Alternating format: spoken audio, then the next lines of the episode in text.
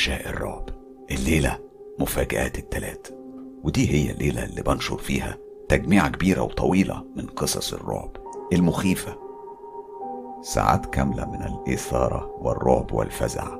وتجارب حقيقية هتخليكم تفكروا كتير قبل ما تمدوا إيديكم على زرار النور. مستعدين للرحلة الطويلة؟ طب يلا إيه؟ هقولها أنا الليلة. يلا بينا. التجربة دي مر عليها سنين تحديدا خمس سنين السنة دي. وأنا لفترة طويلة كنت رافضة أتكلم عنها لأن كل ذكرياتها لسه فاكراها وضميري مأنبني جدا لأني ما قدرتش أساعد بطلة الأحداث. بالرغم من كوني كنت أقرب واحدة ليها في وقت ظروفها ووقت التجربة المرعبة اللي عاشتها دي. ربنا سبحانه وتعالى يسامحني. ايا كانت التفاصيل جايز تبدو غريبة ومش منطقية ولا عقلانية. بس هي دي عادة التجارب اللي بتكون خارج حدود الطبيعة. واللي هحكيه ده أنا مش بحكيه على لساني أو بالتحديد مش هحكي على لساني إلا اللي يخصني. أما الأحداث اللي هقراها لكم وحصلت لبطلة القصة فأنا الحقيقة بحكيها من الأجندة الخاصة بتاعتها واللي كانت بتأيد فيها كل اللي هي عاشته واللي محدش صدقه. لكن فين هي وليه ما بتحكيش الحكاية بنفسها؟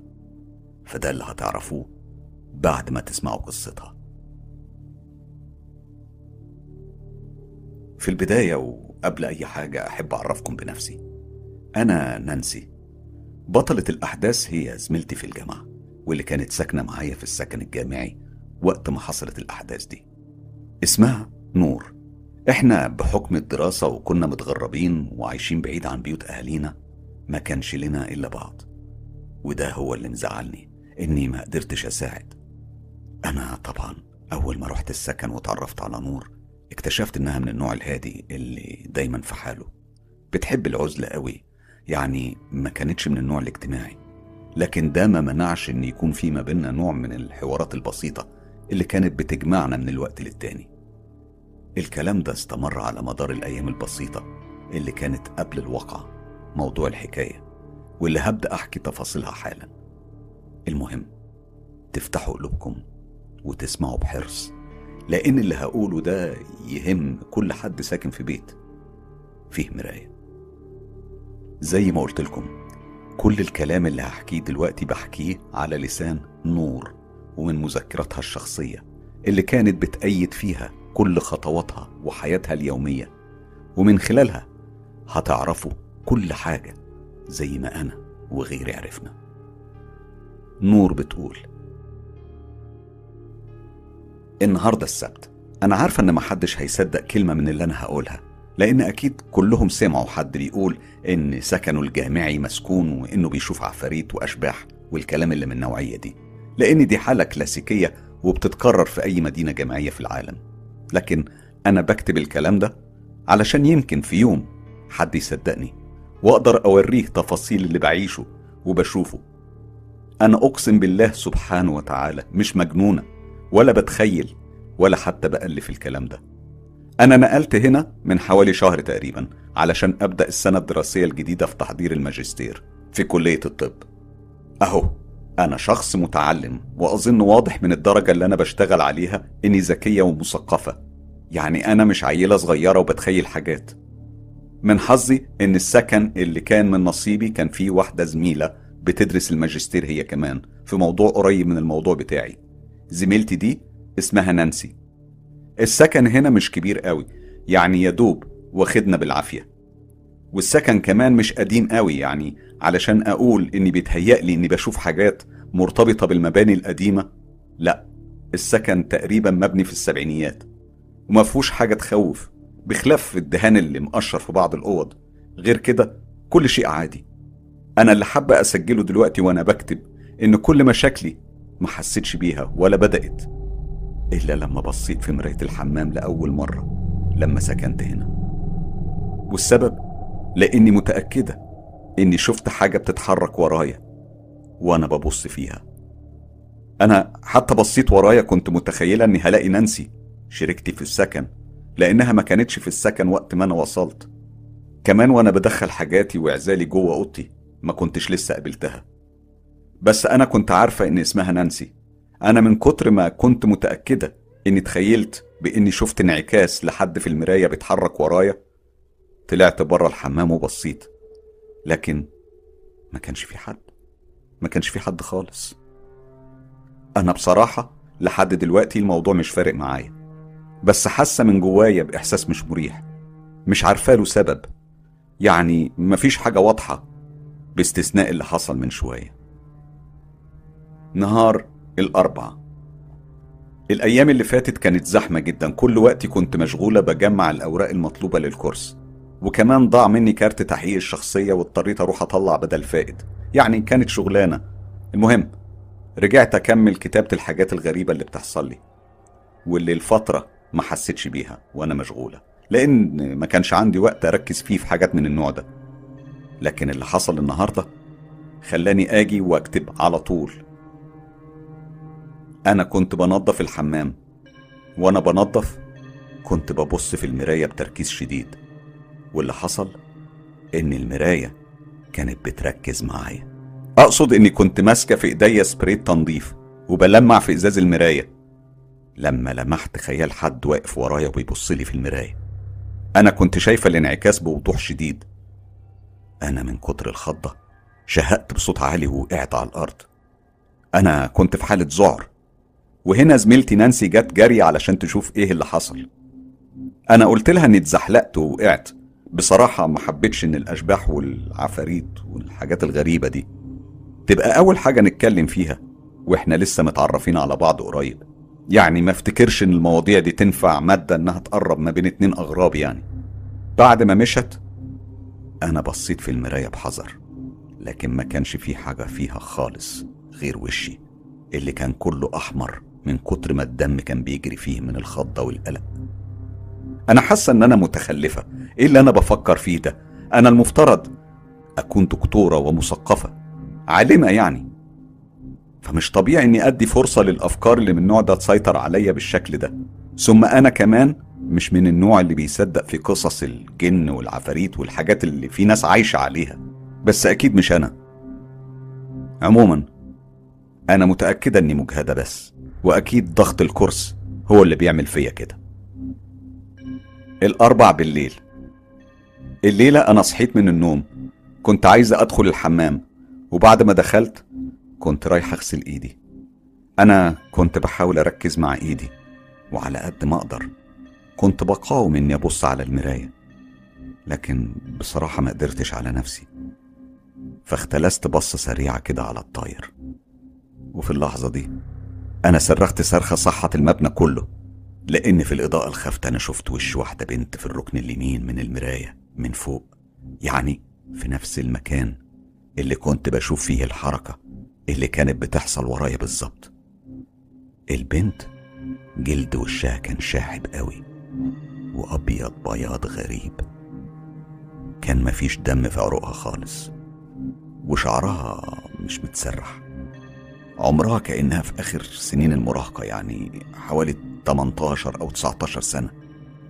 وشها كانت ملامحه مش من النوع اللي الواحد يحفظه ويتذكره بسهولة لكن تعبيرات وشها كانت مخيفة ومرعبة جدا. في اللحظة دي حسيت بإيد بتتحط على كتفي وبتلمسه. أنا أقسم بالله كان قلبي هينفجر من كتر الخوف والصدمة المريعة لكني اكتشفت إنها زميلتي في السكن نانسي. كان شكلها مرهق وباين النوم عليها وكمان كان واضح إنها متضايقة جدا.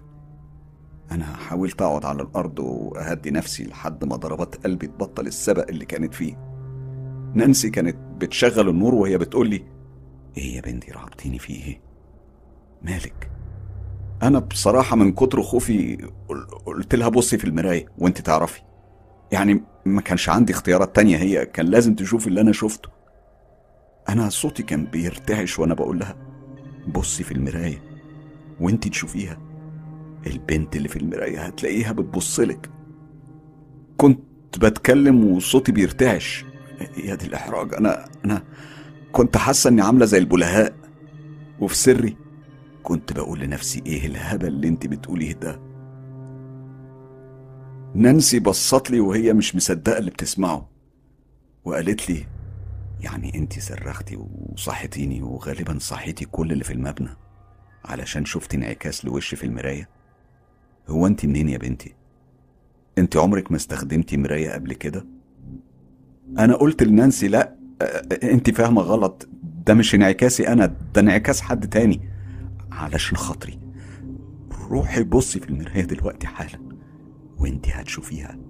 وقمت قايمة ماسكة نانسي من كتفها وشدتها جنب المراية وأنا بقول لها تعالي شوفي بنفسك وشوفي عينيها وهي بتتحرك كمان بشكل يرعب. نانسي! قربت من المراية وهي بترتعش. وبعدين قعدت تبص فيها. ثواني ولقيتها بتقولي يا بنتي ادخلي نامي يلا. واضح انك كنت بتحلمي بكابوس وده مأثر عليكي جامد. بصي مفيش حاجة في المراية أهو شايفة؟ اطمنتي. لكني كنت هتجنن لأني لما بصيت البنت كانت لسه موجودة. وكمان عينيها كانت متثبتة عليا. ما كانتش بتشيلها. أنا أكيد اتجننت أو حصل لعقلي حاجة. إزاي أنا قادر أشوفها؟ ونانسي مش شايفاها خالص. أنا رجعت سريري وأنا مرعوبة وغطيت نفسي وقضيت الليلة كلها عياط لحد ما نمت. أنا أنا خلاص خلاص قررت إني مش هغسل وشي ولا أسناني تاني إلا في المطبخ ابتداء من النهارده. الحد. أنا بقالي تلات أيام ما بغسلش وشي ولا إيديا ولا أسناني غير في حوض المطبخ. خلاص بطلت أستخدم حوض الحمام اللي فيه المراية إياها. وكل مرة بدخل فيها الحمام بقيت بغمض عينيا لما أجي قعدت جنب المراية. أنا بحاول أتجنب الكلام مع نانسي على قد ما أقدر. وكمان قررت أحاول أبيت في المعمل اللي في الجامعة على قد ما أقدر كمان. لكن الفضول لسه بيقتلني. أنا بجد بشوف اللي بشوفه ده ولا ده خيال؟ التلات أنا النهارده ما قدرتش على نفسي ومقاومتي انهارت تماما.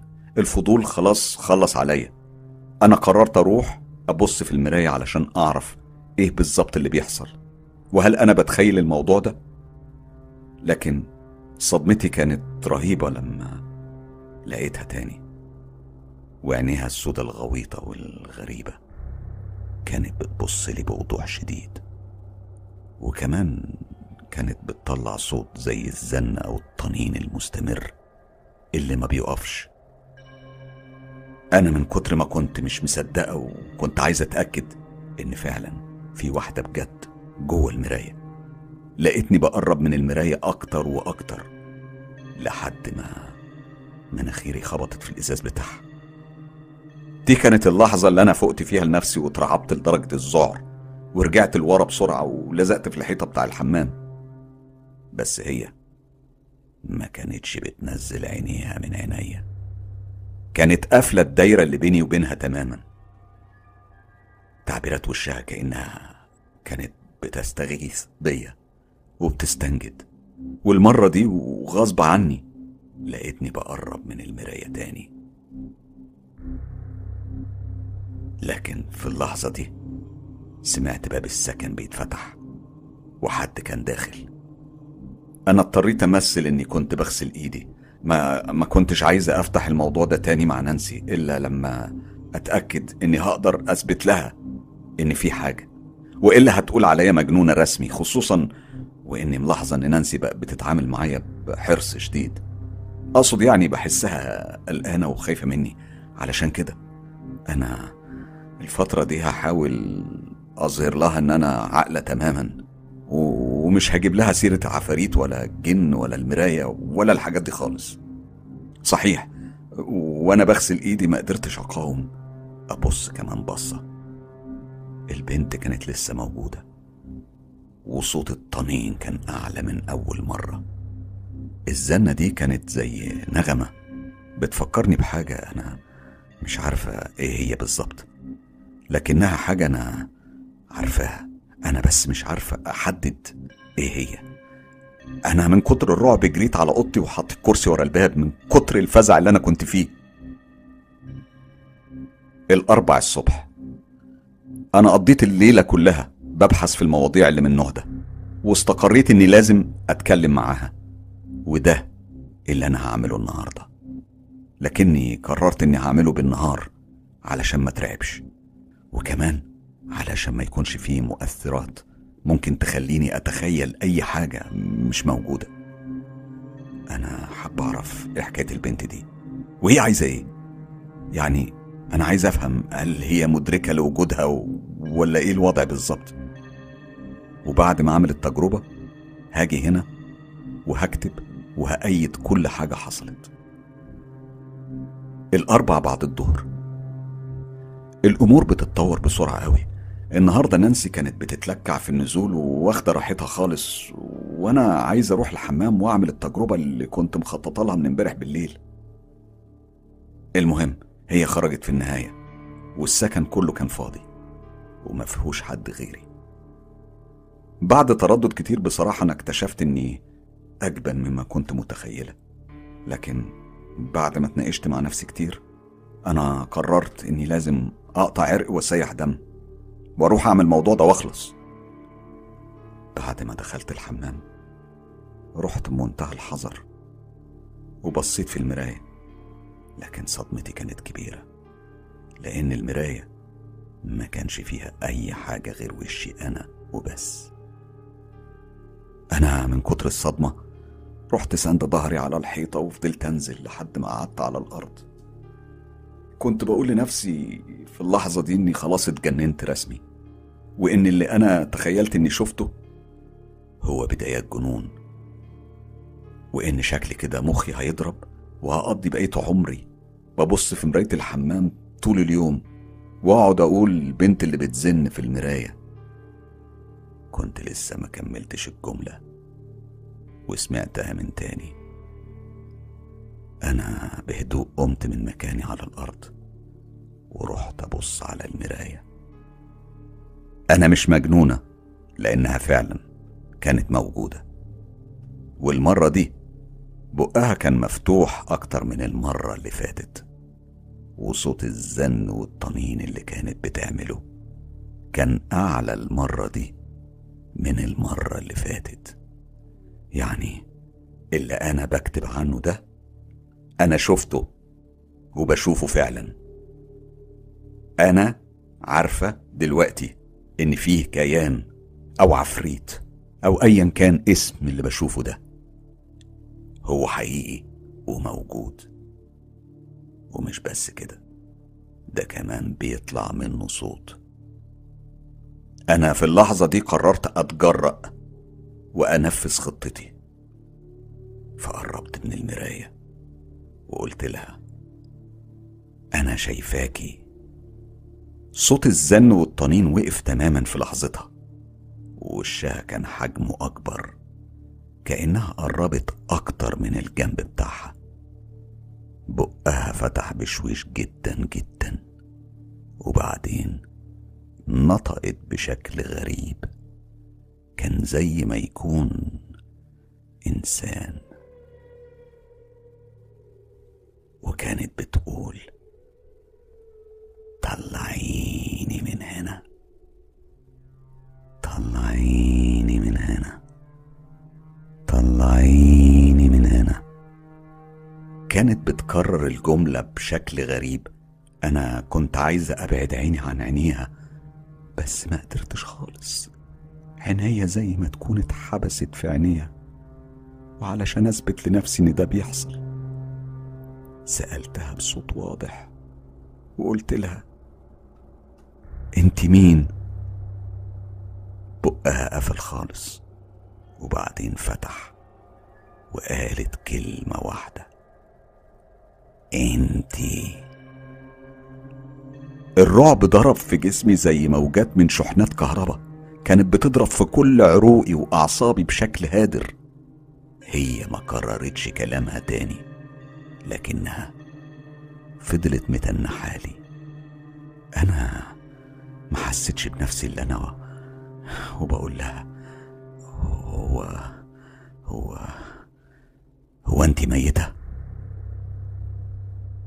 هي بصت لي بابتسامة كانت كلها سخرية وقالت لي هو أنت ميتة؟ أنا قلت لنفسي حلو قوي كده أنا بكلم مراية بتعكس كلامي. لكنها كملت كلامها وقالت أنت هتموتي قريب قوي. أنا فتحت بقي علشان أرد عليها. لكن الكلام اتحبس في زوري تماما. أنا أنا هموت قريب قوي. الكلام ده أكيد جنون رسمي ومستحيل يكون بيحصل. أنا مش ممكن هسمح لنفسي أخاف من حاجة خيالي بيصورها لي. أنا كنت على وشك أصرخ في وشها لكني لاحظت إنها اختفت من المراية تماما. وما كانش ظاهر غير انعكاس وشي أنا. وبس في المراية. بصراحة أنا مش عارفة أعمل إيه دلوقتي. الحد بالليل. أنا بقيت بسمعها من أوضتي وهي بتزن بنفس الجملة وبتكررها بشكل سخيف. الجملة واحدة ما بتتغيرش. انت ميتة. انت ميتة. انت ميتة. ولما كانت تبطل الجملة دي كانت تقعد تنادي باسمي وتكرره طول الوقت. نور نور نور نور نور. أنا عمري عمري ما كرهت اسمي قد ما بكرهه دلوقتي. أنا أنا بصراحة مش مصدقة. إ- إزاي نانسي مش سامعه الأصوات دي؟ معقولة مش سامعه طيب إزاي؟ ده إحنا اللي بينا جدار واحد. والحمام أقرب لأوضتها هي مش لأوضتي. يعني المفترض تكون سامعه عموما أنا هدخل أنام ولو حصلت حاجة بكرة هكتبها هنا برضو علشان أعرفكم. الاتنين بالليل. الساعة دلوقتي داخلة على نص الليل. أنا رجعت من الجامعة من حوالي ساعتين. أنا بقيت بطول في شغل المعمل. طبعا كنت أتمنى أقول إني بطول هناك علشان أنا مجتهدة وشاطرة والكلام ده أنتوا عارفين. بس الحقيقة إني كنت بطول علشان أنا كنت خايف أرجع البيت. أنا جالي هسس من كتر ما بخاف من المراية اللي في حمام السكن لدرجة إن دلوقتي لما بشوف أي مراية في الشغل بيجيلي العصبي وبرتبك وبقلق جدا. أنا دلوقتي بقالي ساعة كاملة عمال أسمعها بتزن وترتل في اسمي مرة ورا مرة ما بتفصلش. أنا حاسة بوجودها قوي. كأنها بتندهلي علشان أروح لها الحمام. أنا حاولت أقاوم كتير لكن في النهاية وللأسف استسلمت لها. وبدأت أتحرك في الطرقة وأنا كل تردد. ومع ذلك أنا رحت أشوفها. أنا معرفش إيه بالظبط اللي حصل غير من خمس دقايق فاتوا. كل الباقي اتمسح مش فاكرة حاجة. كل اللي أنا فاكراه إني فقت لقيت نفسي قاعدة على الحوض ولازقة وشي في المراية. واللي خضني وخلاني اتفزعت إني اكتشفت إن انعكاسي ما كانش باين في المراية. هي بس اللي كانت ظاهرة أنا ما كنتش موجودة خالص. أنا من صدمتي جريت من الحمام على أوضتي مباشرة وأنا برتعش من الذعر والخوف. بس الشيء اللي أنا لازم أسجله وأحتفظ بيه إني لاحظت إن كل لما بسيب الحمام بحس براحة نفسية غريبة وكمان بحس إن جسمي خفيف وحر الحركة. يعني بكون طبيعية. لكن لما بكون جوه الحمام بكون حاسة إن في حاجة طبقة على صدري. وكمان بحس إن حركتي تقيلة قوي وكأني شايلة حد على كتافي. لكن برضو لما رجعت هنا في الأوضة لسه بحس كأن في مغناطيس بيشدني علشان أرجع لها في الحمام. لكني بقاوم. التلات. أنا ما روحتش الجامعة النهاردة. هي مرضتش تخليني أروح. أنا فضلت جنبها طول اليوم وكانت بترتل في اسمي طول الوقت وبتزن باسمي وأنا قاعدة في أوضتي. الأربع هي عايزاني أخرجها بس أنا مش عارفة إزاي. ولما سألتها قالت لي ما تخافيش هتخرجيني قريب قوي. الخميس بيتهيألي أنا أنا أنا محتاجة مساعدة. ضروري حد يفهمني أخرجها إزاي؟ ممكن حد يفهمني أعمل إيه؟ أكسر المراية مثلا؟ هي هي معمول لها عمل ولا إيه؟ أنا أنا أنا بصراحة مش فاهمة وعايز أساعدها وأخرجها. بجد حرام. الخميس بعد الظهر. مفيش على لسانها غير خرجيني بره. أنت ميتة. وبعدين بتقول هيحصل قريب قوي. أنا دلوقتي في فكرة بتسيطر عليا جامد. مش يمكن كل مراية بيكون جواها حد محبوس. أنا بصراحة مش قادر على نفسي. البنت دي صعبانة عليا جدا. أنا هروح أقعد معاها. دي مسكينة. أكيد حاسة بوحدة رهيبة. الجمعة. هو أنا ميتة؟ من هنا أنا اللي مضطر أكمل باقي الحكاية. اليوم كان يوم السبت. أنا رجعت من الجامعة بالليل. لقيت نور في الحمام والمراية بتاعت الحمام كانت متكسرة حتت كتيرة ومتنطورة في كل حتة. هي كانت واقفة عاملة زي المنومة مغناطيسيا وكانت عمالة تزن باسمها وبتكرره بشكل مخيف. أنا حاولت أكلمها لكنها ما كانتش حتى بتبصلي فضلت تزن وترتل في اسمها زي الريكوردر. أنا ببص في إيديها لقيتها ماسكة حتة كبيرة من إزاز المراية. والدم كان بيسقط من إيديها مطرح ما كانت قبضة عليها جامد جدا.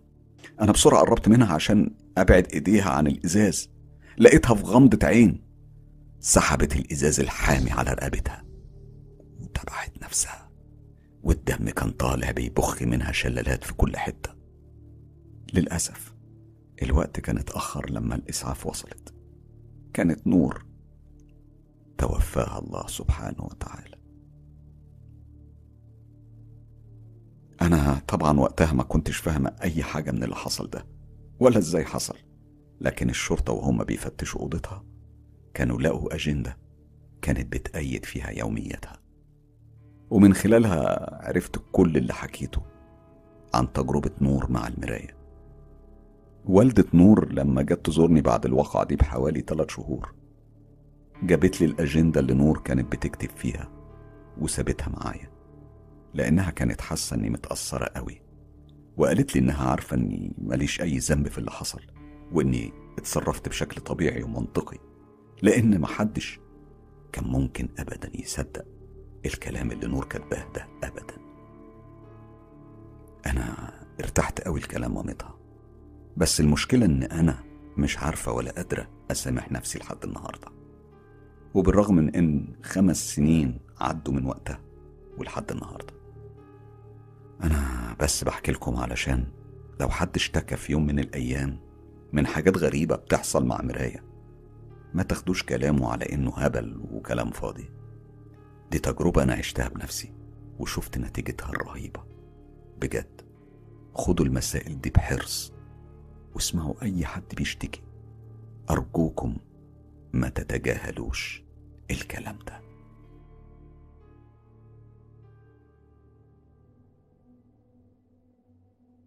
لوحة الويجا والمراية.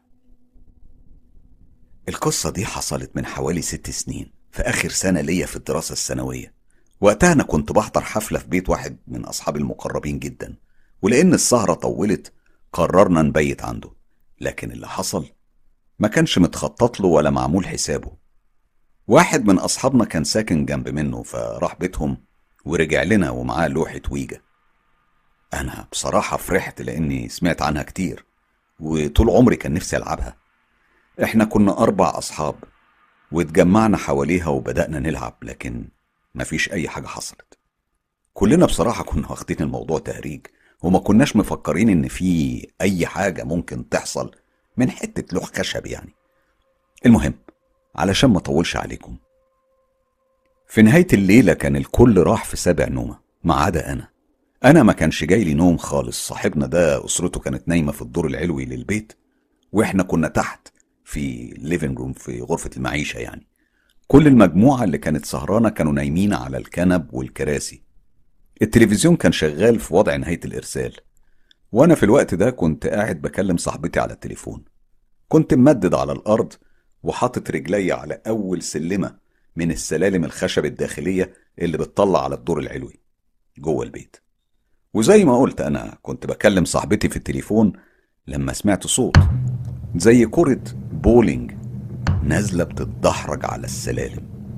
يعني كان صوت خبطة وبعدين سكتة لمدة ثانيتين وبعدين خبطة تانية وبعدين ثانيتين وبعدين خبطة تالتة وهكذا لحد ما وصلت للمنطقة اللي هي السلم بيلف فيها وبتكون الأرضية فيها مسطحة. وقتها. وقف الصوت تماما. في الوقت ده أنا كنت قمت اتعدلت في قعدتي. أنا كنت مفكر في حد نازل. فبصيت هناك لفوق يعني. كان في مراية على السلم والغريبة إني تخيلت بخيال فيها. لكن لما بصيت عليها تاني ما كنتش شايف غير انعكاسي أنا. فقلت يمكن حاجة وقعت من حد في الدور اللي فوق وبعدين بعدها اتفاجئت إن الكورة دي بدأت لوحدها كده تتحرك تاني ولفت وكانت بتكمل نزول. هنا أنا بدأت أقلق والخوف بدأ يداهمني خصوصا وأنا سامع صاحبتي بتقول لي إيه الصوت العالي اللي عندك ده؟ أنا لاحظت إن الكورة سرعتها اتضاعفت وكانت جاية في اتجاهي تماما. وصوت الخبط كان بيقرب مني وأنا تحت جنب أول السلالم وبعدها سمعت صوت فرقع علي كأنها خبطت في حاجات خشب مرصوصة وعملت الصوت العالي ده. ثواني الأنوار بتاعت البيت كانت كلها نورت الدور اللي فوق كمان نور وأسرة صاحبنا كلهم كانوا صحيوا. والده كان بيزعق وبيقول إيه ده؟ في إيه؟ إيه الدوشة دي؟ دلوقتي لما النور نور أنا كنت شايف المشهد بوضوح. ما كانش فيه أي كور ولا أي حاجة خالص موجودة في المكان. ودي كانت أول تجربة ومواجهة ليا مع لوحة الويجا والمشاكل اللي بتصنعها. المهم بعد الموضوع ده بحوالي سنة أنا مرة تانية اتعزمت على حفلة عند نفس الصاحب ده وبغبائي أنا طلبت منهم إنهم يجيبوا لوحة الويجا. وكأني ما تعلمتش الدرس من أول مرة. المهم الحفلة خلصت وما لحقناش نلعب بيها. فصاحبي قال لي بص اعتبرها هدية طالما عجبك قوي كده. من اللحظة دي اعتبرها ملكك وبتاعتك. ودي كانت أكبر غلطة عملتها في عمري كله إني قبلت الهدية. لأني لما أخدتها وروحت كل مشاكلي بدأت. أنا أوضتي في الدور الأرضي وكنت ممدد على سريري ببص على شباك الأوضة واللي من خلاله كنت بشوف مدخل البيت بتاع جاري اللي كان كله مضلم تماما باستثناء لمبة واحدة كانت بتشع على المدخل.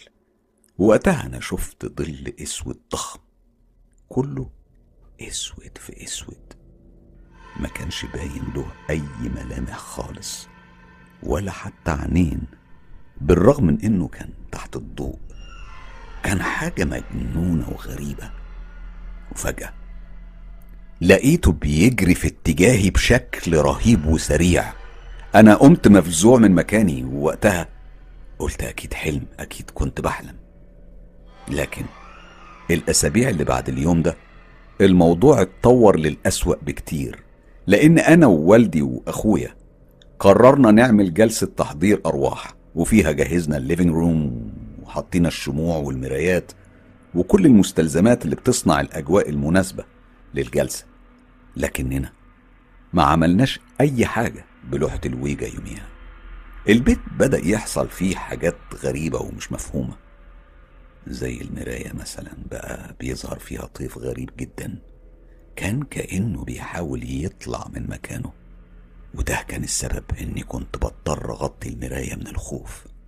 كمان أنا أوضتي فيها فتحة في الجدار بتاعها بتوصل على أوضة المعيشة. فكنت بصحى في نص الليل على صوت زي ما يكون حد عامل حفلة زار في أوضة المعيشة. بس كان الأصوات عاملة زي ما يكونوا ناس من كل مكان في الدنيا. أقصد يعني لغات مختلفة ألماني روسي لغات تانية. كل اللغات دي كانوا بيتكلموا بيها. ما عدا الإنجليزي. محدش فيهم كان بيتكلم إنجليزي خالص. الموضوع ده اتكرر تقريبا ثلاث مرات وده كان السبب إني كنت لما بدخل أنام كنت باخد معايا مضرب بيسبول في السرير على سبيل الاحتياط والحذر. مرات تانية كنت أفضل ممدد على السرير وألاحظ إن نور التلاجة بينور فكنت أقوم أبص ألاقي التلاجة مفتوحة على آخرها. ومفيش أي حد واقف هناك. ساعات كنت ببقى باخد دش. كنت أسمع باب الحمام بيتفتح ويتقفل. بس لما كنت أبص كنت ألاقيه مقفول وعلى حالته زي أول ما دخلت. الحاجة الوحيدة اللي كانت بتكون مختلفة هي مراية الحمام. اللي كانت بتظهر عليها كتابات مش مفهومة. بس لما كنت بنادي لحد يجي يبص عليها كانت بتكون اختفت. في يوم من الأيام أنا صحيت علشان المدرسة وكانت الساعة ستة الصبح.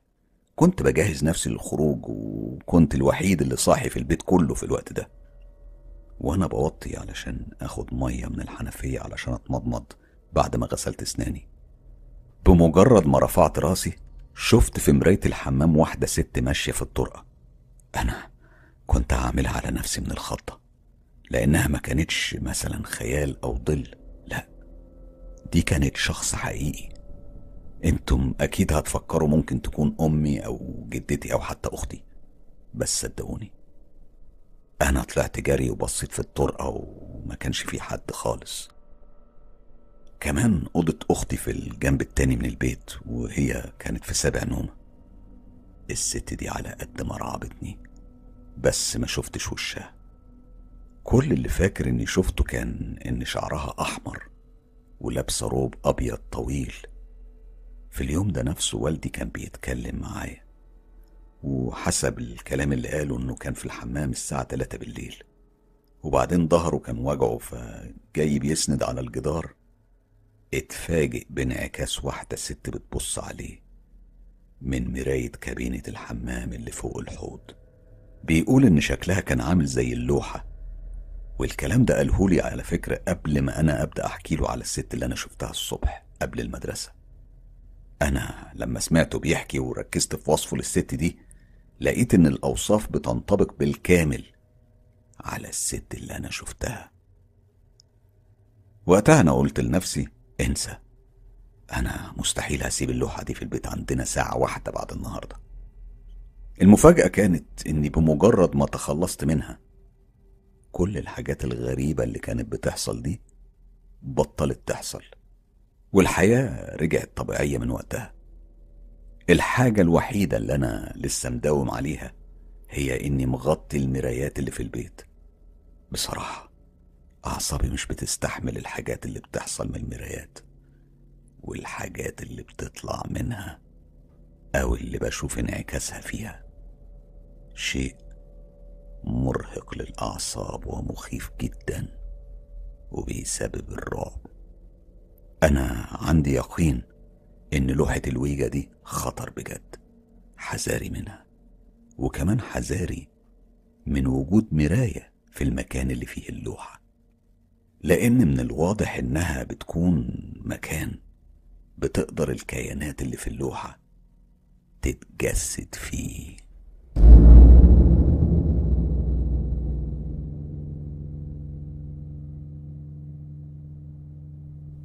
في شهر أغسطس اللي فات إحنا طلعنا أجازة في مدينة قريبة من البحر. وقتها قضينا وقت ممتع بجد.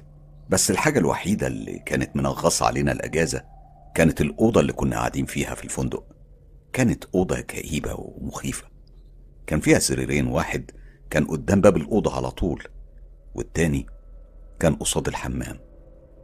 الوقت كان بالليل متأخر قوي وأنا كنت لسه قايم من على اللابتوب بتاعي. باقي المجموعة كانوا ناموا من بدري لأننا كنا مرتبين نصحى بدري تاني يوم.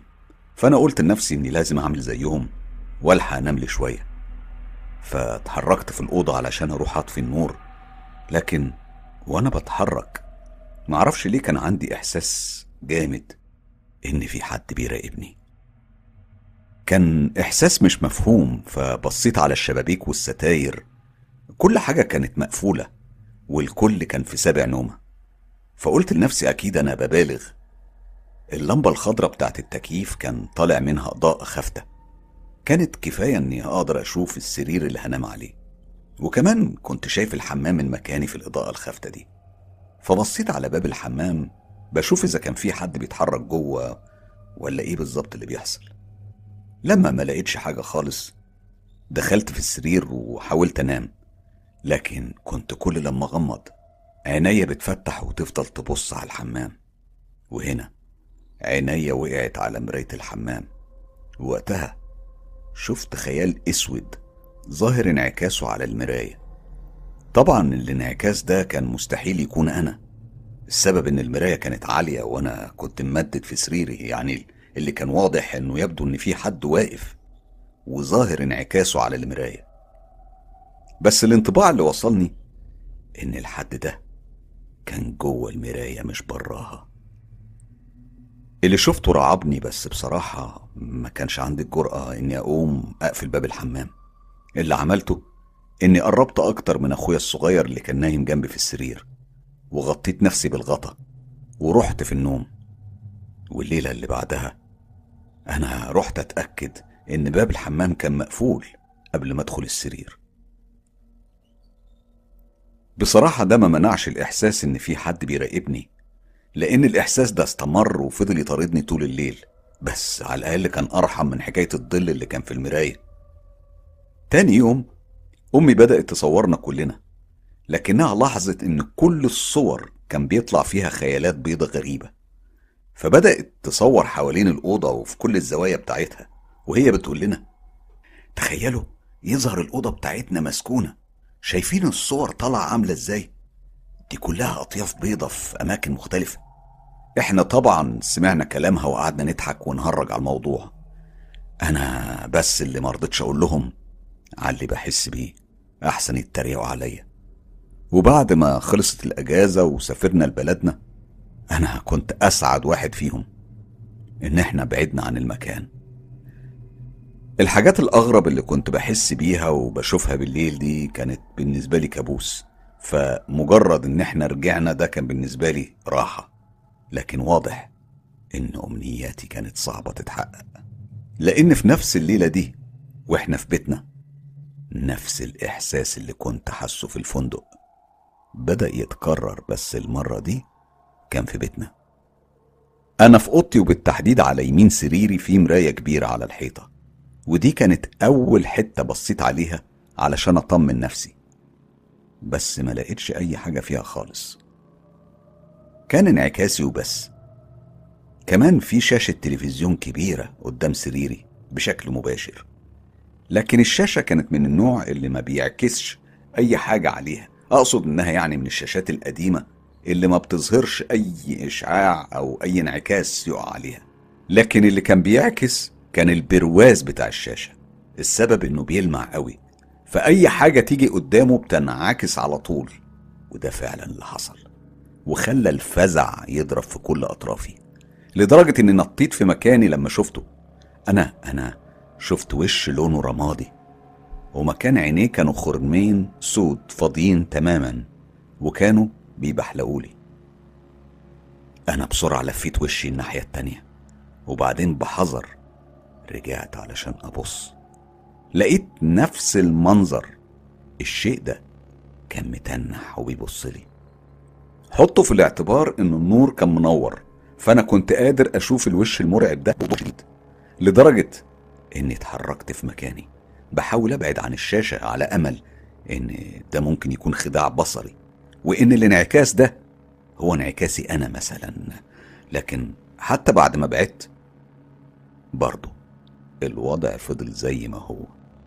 أنا فضلت أبص بسرعة في الأوضة على أمل ألاقي أي حاجة ممكن تكون السبب في الانعكاس ده لكن برضه مفيش فايدة. ما كانش فيه أي حاجة ممكن تصنع الانعكاس ده.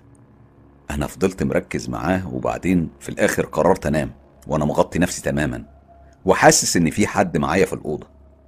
الصبح لما قمت بصيت على الانعكاس برضه كان موجود. رجعت أبص وأدور لكن ما كانش فيه فايدة خالص ما كانش فيه أي سبب منطقي لوجوده. فقلت لنفسي أكيد في حاجة في الأوضة هي اللي بتصنع الانعكاس ده. لكن بعد الظهر لما رحت أشيك عليه لقيته اختفى تماما. أنا قضيت بقية اليوم خايف من فترة الليل لكن لما الدنيا ليلت وجه وقت النوم رحت أبص على الانعكاس بس برضه ما كانش موجود كان مختفي. وملهوش وجود.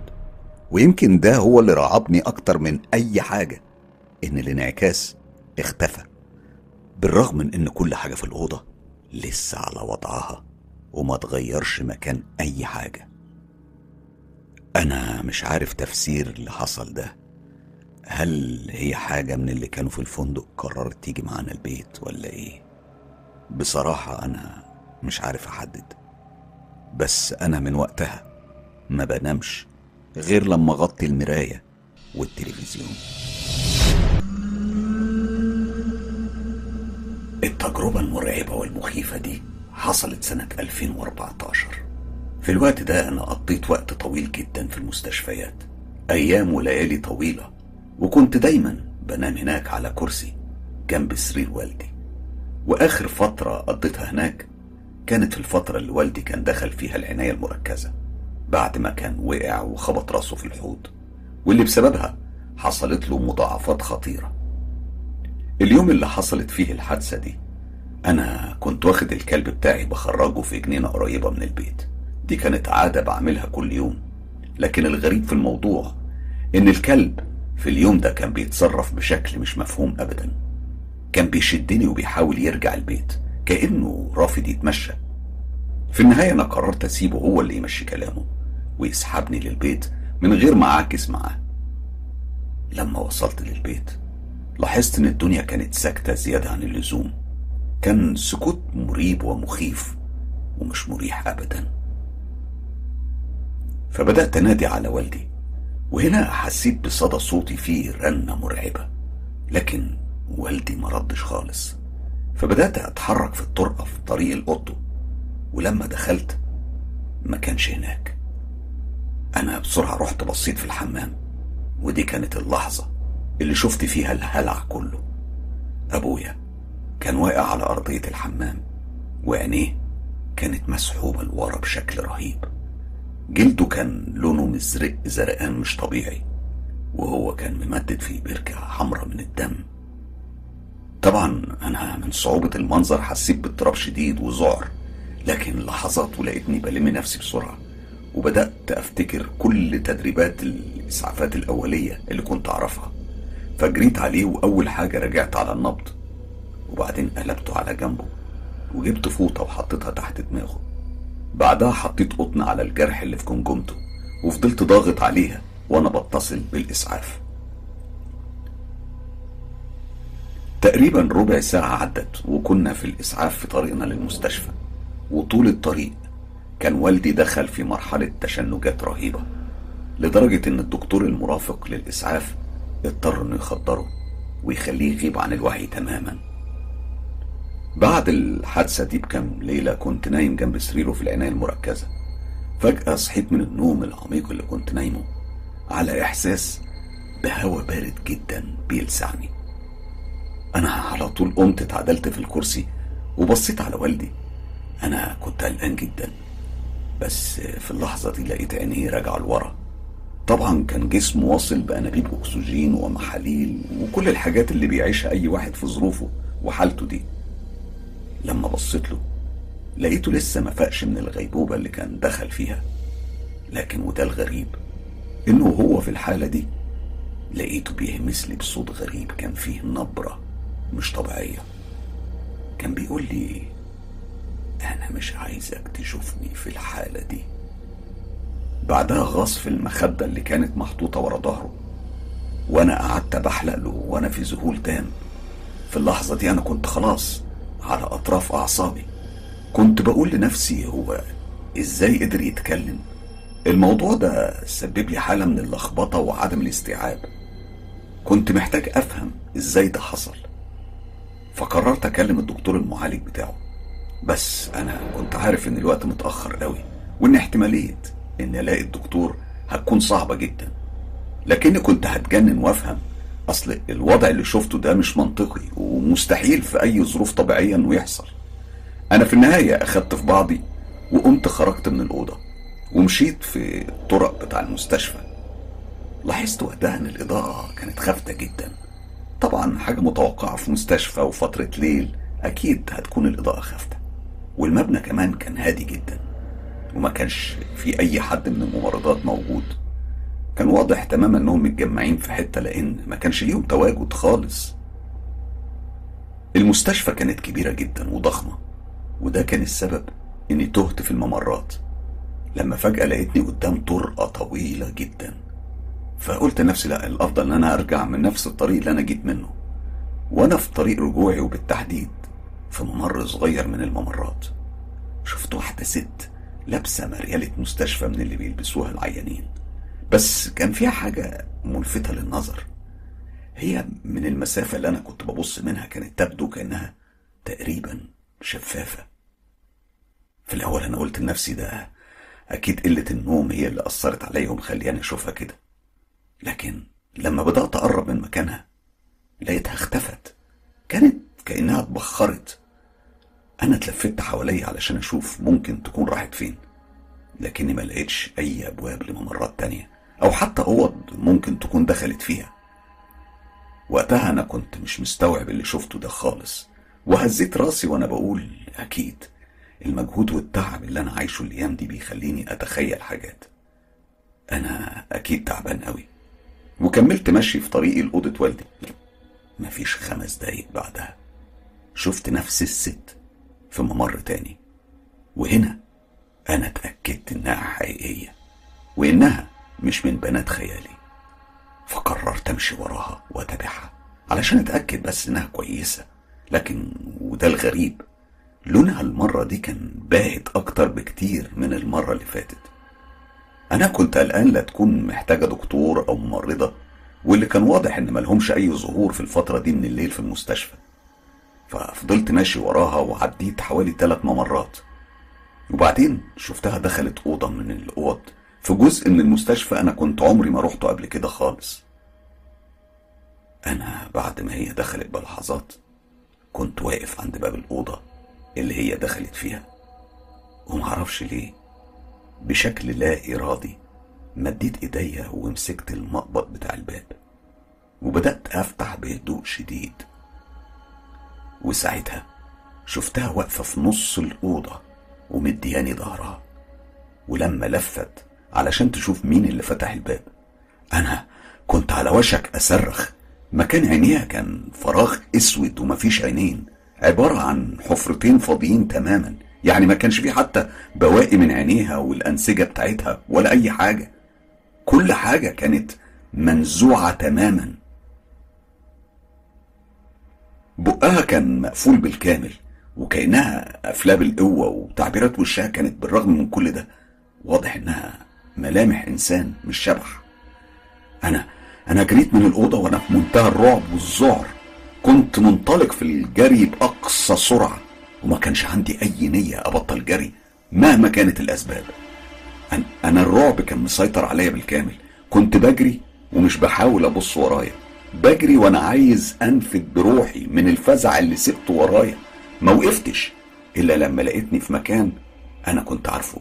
كان الممر اللي في آخره كانت أوضة والدي. أنا بيتهيألي عمري عمري ما حسيت بالراحة في حياتي كلها قد اللحظة اللي دخلت فيها أوضة والدي في المستشفى في الليلة دي بعد كل اللي حسيته وعشته بعد اللحظات العصيبة والمواجهة المخيفة اللي عشتها. أنا رميت نفسي على الكرسي اللي بنام عليه جنب سرير والدي. كنت عايز أحاول أنام علشان أول حاجة الصبح ألاقي حد يجاوبني على كل الأسئلة اللي بفكر فيها فيما يخص والدي وكمان في الحاجة اللي شفتها من شوية. أنا فضلت تقريبا طول الليل أقنع في نفسي إني أكيد اتخيلت ده كله نتيجة الإرهاق الشديد اللي أنا كنت فيه أيامها خصوصا مع قلة النوم في الكام يوم اللي فاتوا. وبالفعل ومع كل العناصر دي في بالي ومع المجهود والتعب اللي كنت بعاني منه. أخيرا رحت في النوم. لكني بعدها بوقت مش طويل صحيت من كتر الكوابيس فقمت علشان أدخل الحمام. بعدها قررت أخد دش وأفوق لأن ما كانش فيه أي فايدة من محاولاتي اليائسة للنوم بعد اللي عشته ده. بعد ما خلصت رحت علشان أغسل سناني. لقيتني ببص على المراية بتاع الحمام. اللي كانت غرقانة ببخار مية نتيجة الدش اللي أخدته. كنت لسه همد إيدي وأمسح البخار اللي كان متكون على المراية. لما لاحظت إن في كتابة مرسومة على المراية في البخار المتراكم. الكتابة كانت جملة واحدة بتقول أنت ليه سبتني؟ أنا من الخضة لفيت حواليا وبجنب عينيا شفت جزء من مريالة بيضة من مرايل المستشفى. في الأول أنا تخيلت والدي قام من سريره وكان واقف. في الأول أنا تخيلت ده والدي قام من سريره وكان واقف ورايا. فلفيت علشان أجري عليه وأحضنه. وهنا كانت صدمتي. دي كانت نفس الست اللي رعبتني وخلتني أشوف أسوأ كوابيس شفتها في حياتي كلها. الست دي كانت موطية على والدي ولفة وشها ناحيتي. وبتبتسم ابتسامة غريبة بوشها اللي كان عامل زي الوش الجبس. وبعدين لقيتها بتلمس جبهة والدي بإيديها وكانت بتهمس بحاجة في ودانه. أنا فاكر إني كنت مرعوب قوي وقتها لدرجة إني من كتر الخوف أغمى عليا.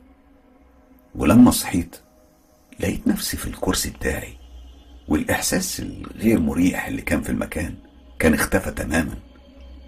بسرعة بصيت على بابا وهنا لاحظت إن لونه بقى فيه حيوية عن الأول. بعد يومين من الواقعة دي والدي صحى من الغيبوبة لكنه ما كانش مستوعب هو فين وبيعمل إيه هنا. الدكاترة كانوا مذهولين لأنهم ما كانوش متوقعين أبدا إنه يصحى ويرجع تاني للحياة. لأنهم كانوا متوقعين إنه مش هيكمل وفي الغالب هيتوفى. الأيام اللي بعد كده كانت صعبة قوي. والدي كان بيعاني عشان يستعيد ذاكرته اللي استعادها بصعوبة وببطء شديد. أنا نسيت تماما موضوع الظهور اللي حصل في الليلة إياها.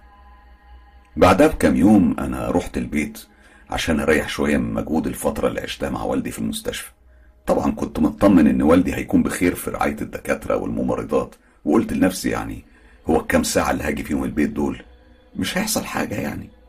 بصراحة كنت محتاج أجيب شوية لبس نضيف وغيارات وشوية لوازم ليا ولوالدي علشان لما يطلع من المستشفى. وأنا في أوضتي وبطلع اللبس والحاجة من الدولاب لاحظت إن في ورقة متسابة على السرير. أنا فضلت أبص للورقة دي وأنا مش فاهم هو في إيه. أنا من كتر ما أنا كنت محتار فضلت أفتح عيني وأقفلها علشان أتأكد إن اللي أنا شايفه ده حقيقي وده مش مجرد خيال أو تهيؤات. وبعدين في الآخر مسكت الورقة بإيديا وقعدت أقراها. أنا قريتها مرات ورا مرات وفي النهاية وقعت من إيدي من كتر الصدمة. أنا معرفتش أميز الخط اللي كتب الرسالة لكن الورقة اللي كان عليها إشعار أو شعار المستشفى واسم المستشفى من فوق كان مكتوب فيها بالنص. بالرغم إن أنت ما ساعدتنيش بس العفو. وأي خدمة. تحت في خانة الإمضة كان ممضي حمدي. لحد النهاردة وبعد تسع سنين من الواقعة الرهيبة دي مع الشبح أو الروح أو يمكن جن أنا لسه بحلم بكوابيس ودماغي فيها أفكار غريبة وتوقعات أغرب إن في يوم من الأيام هتحصل لي مواجهة تانية مع كيان من الكيانات المجهولة دي. لدرجة إن في ليالي بصحى فيها من النوم وأنا بصرخ حسب ما بيتقال لي. لكن أنا ما بفتكرش حاجة من دي خالص. أنا مش عارف اللي بيحصل لي ده. هل هو عقاب من حمدي ولا تفسيره إيه بالظبط؟ تجربة مخيفة ومرعبة زي ما سمعنا. فعلا شيء غريب. بس هل ممكن الأرواح تكتب؟ هو ده السؤال اللي كان نفسي أسأله لصاحب القصة. تعالوا دلوقتي ننقل على قصة تانية من قصص المستشفيات والقصة دي تحديدا مرعبة قوي. تعالوا نسمعها سوا.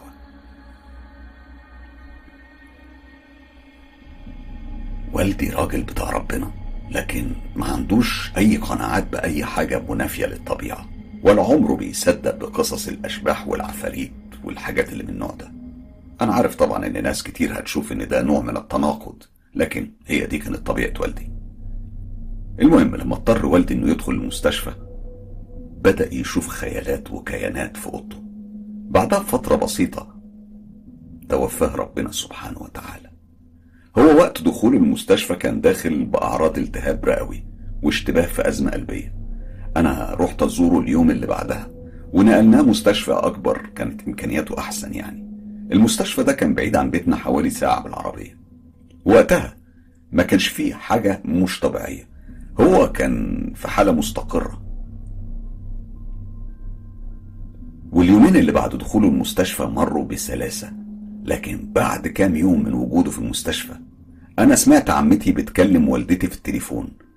أنا كنت مقيم مع عمتي في الوقت ده لأن أمي كانت مرافقة لوالدي في المستشفى طول الفترة اللي هو كان قاعد فيها هناك. لكن الجملة اللي لفتت نظري في المكالمة كانت إن عمتي كانت بتسأل والدتي وبتقول لها وإيه الوضع؟ هو استقر دلوقتي؟ نشكر ربنا إنه بخير أنا ساعتها رحت الجري لعمتي علشان أفهم منها إيه الوضع وإيه الحكاية وإيه سر الكلام اللي كانت بتتكلم عنه مع والدتي هنا عمتي قالت لي إن والدي جات له أزمة قلبية تانية بس هو أحسن دلوقتي الموضوع ده فضل يتكرر على فترات يعني كانت الحالة بتستقر وبعدين فجأة بتحصل له أزمة صحية جديدة وبعدين بيرجع يستقر تاني. كل ده كان بيحصل في خلال فترة تقريبا 15 يوم.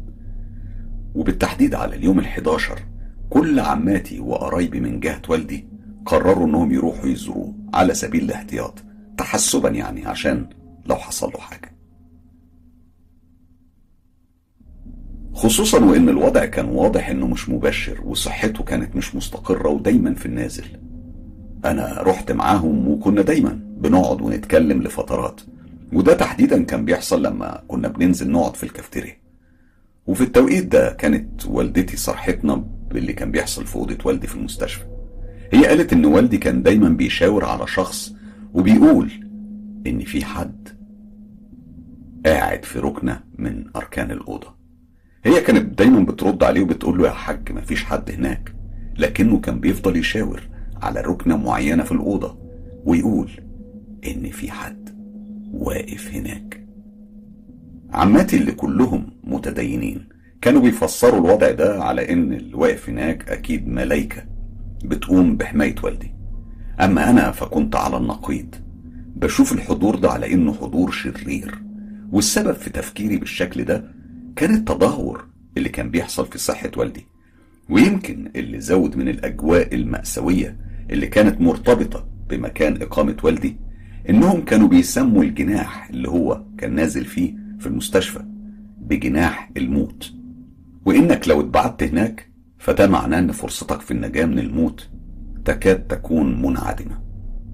بعد ما أكلنا إحنا رجعنا تاني وطلعنا لأوضة والدي أنا فاكر كويس يوميها أنا رحت قعدت في الكرسي اللي جنبه كنت عمال أسب وألعن في الكيان اللي موجود في اوضته.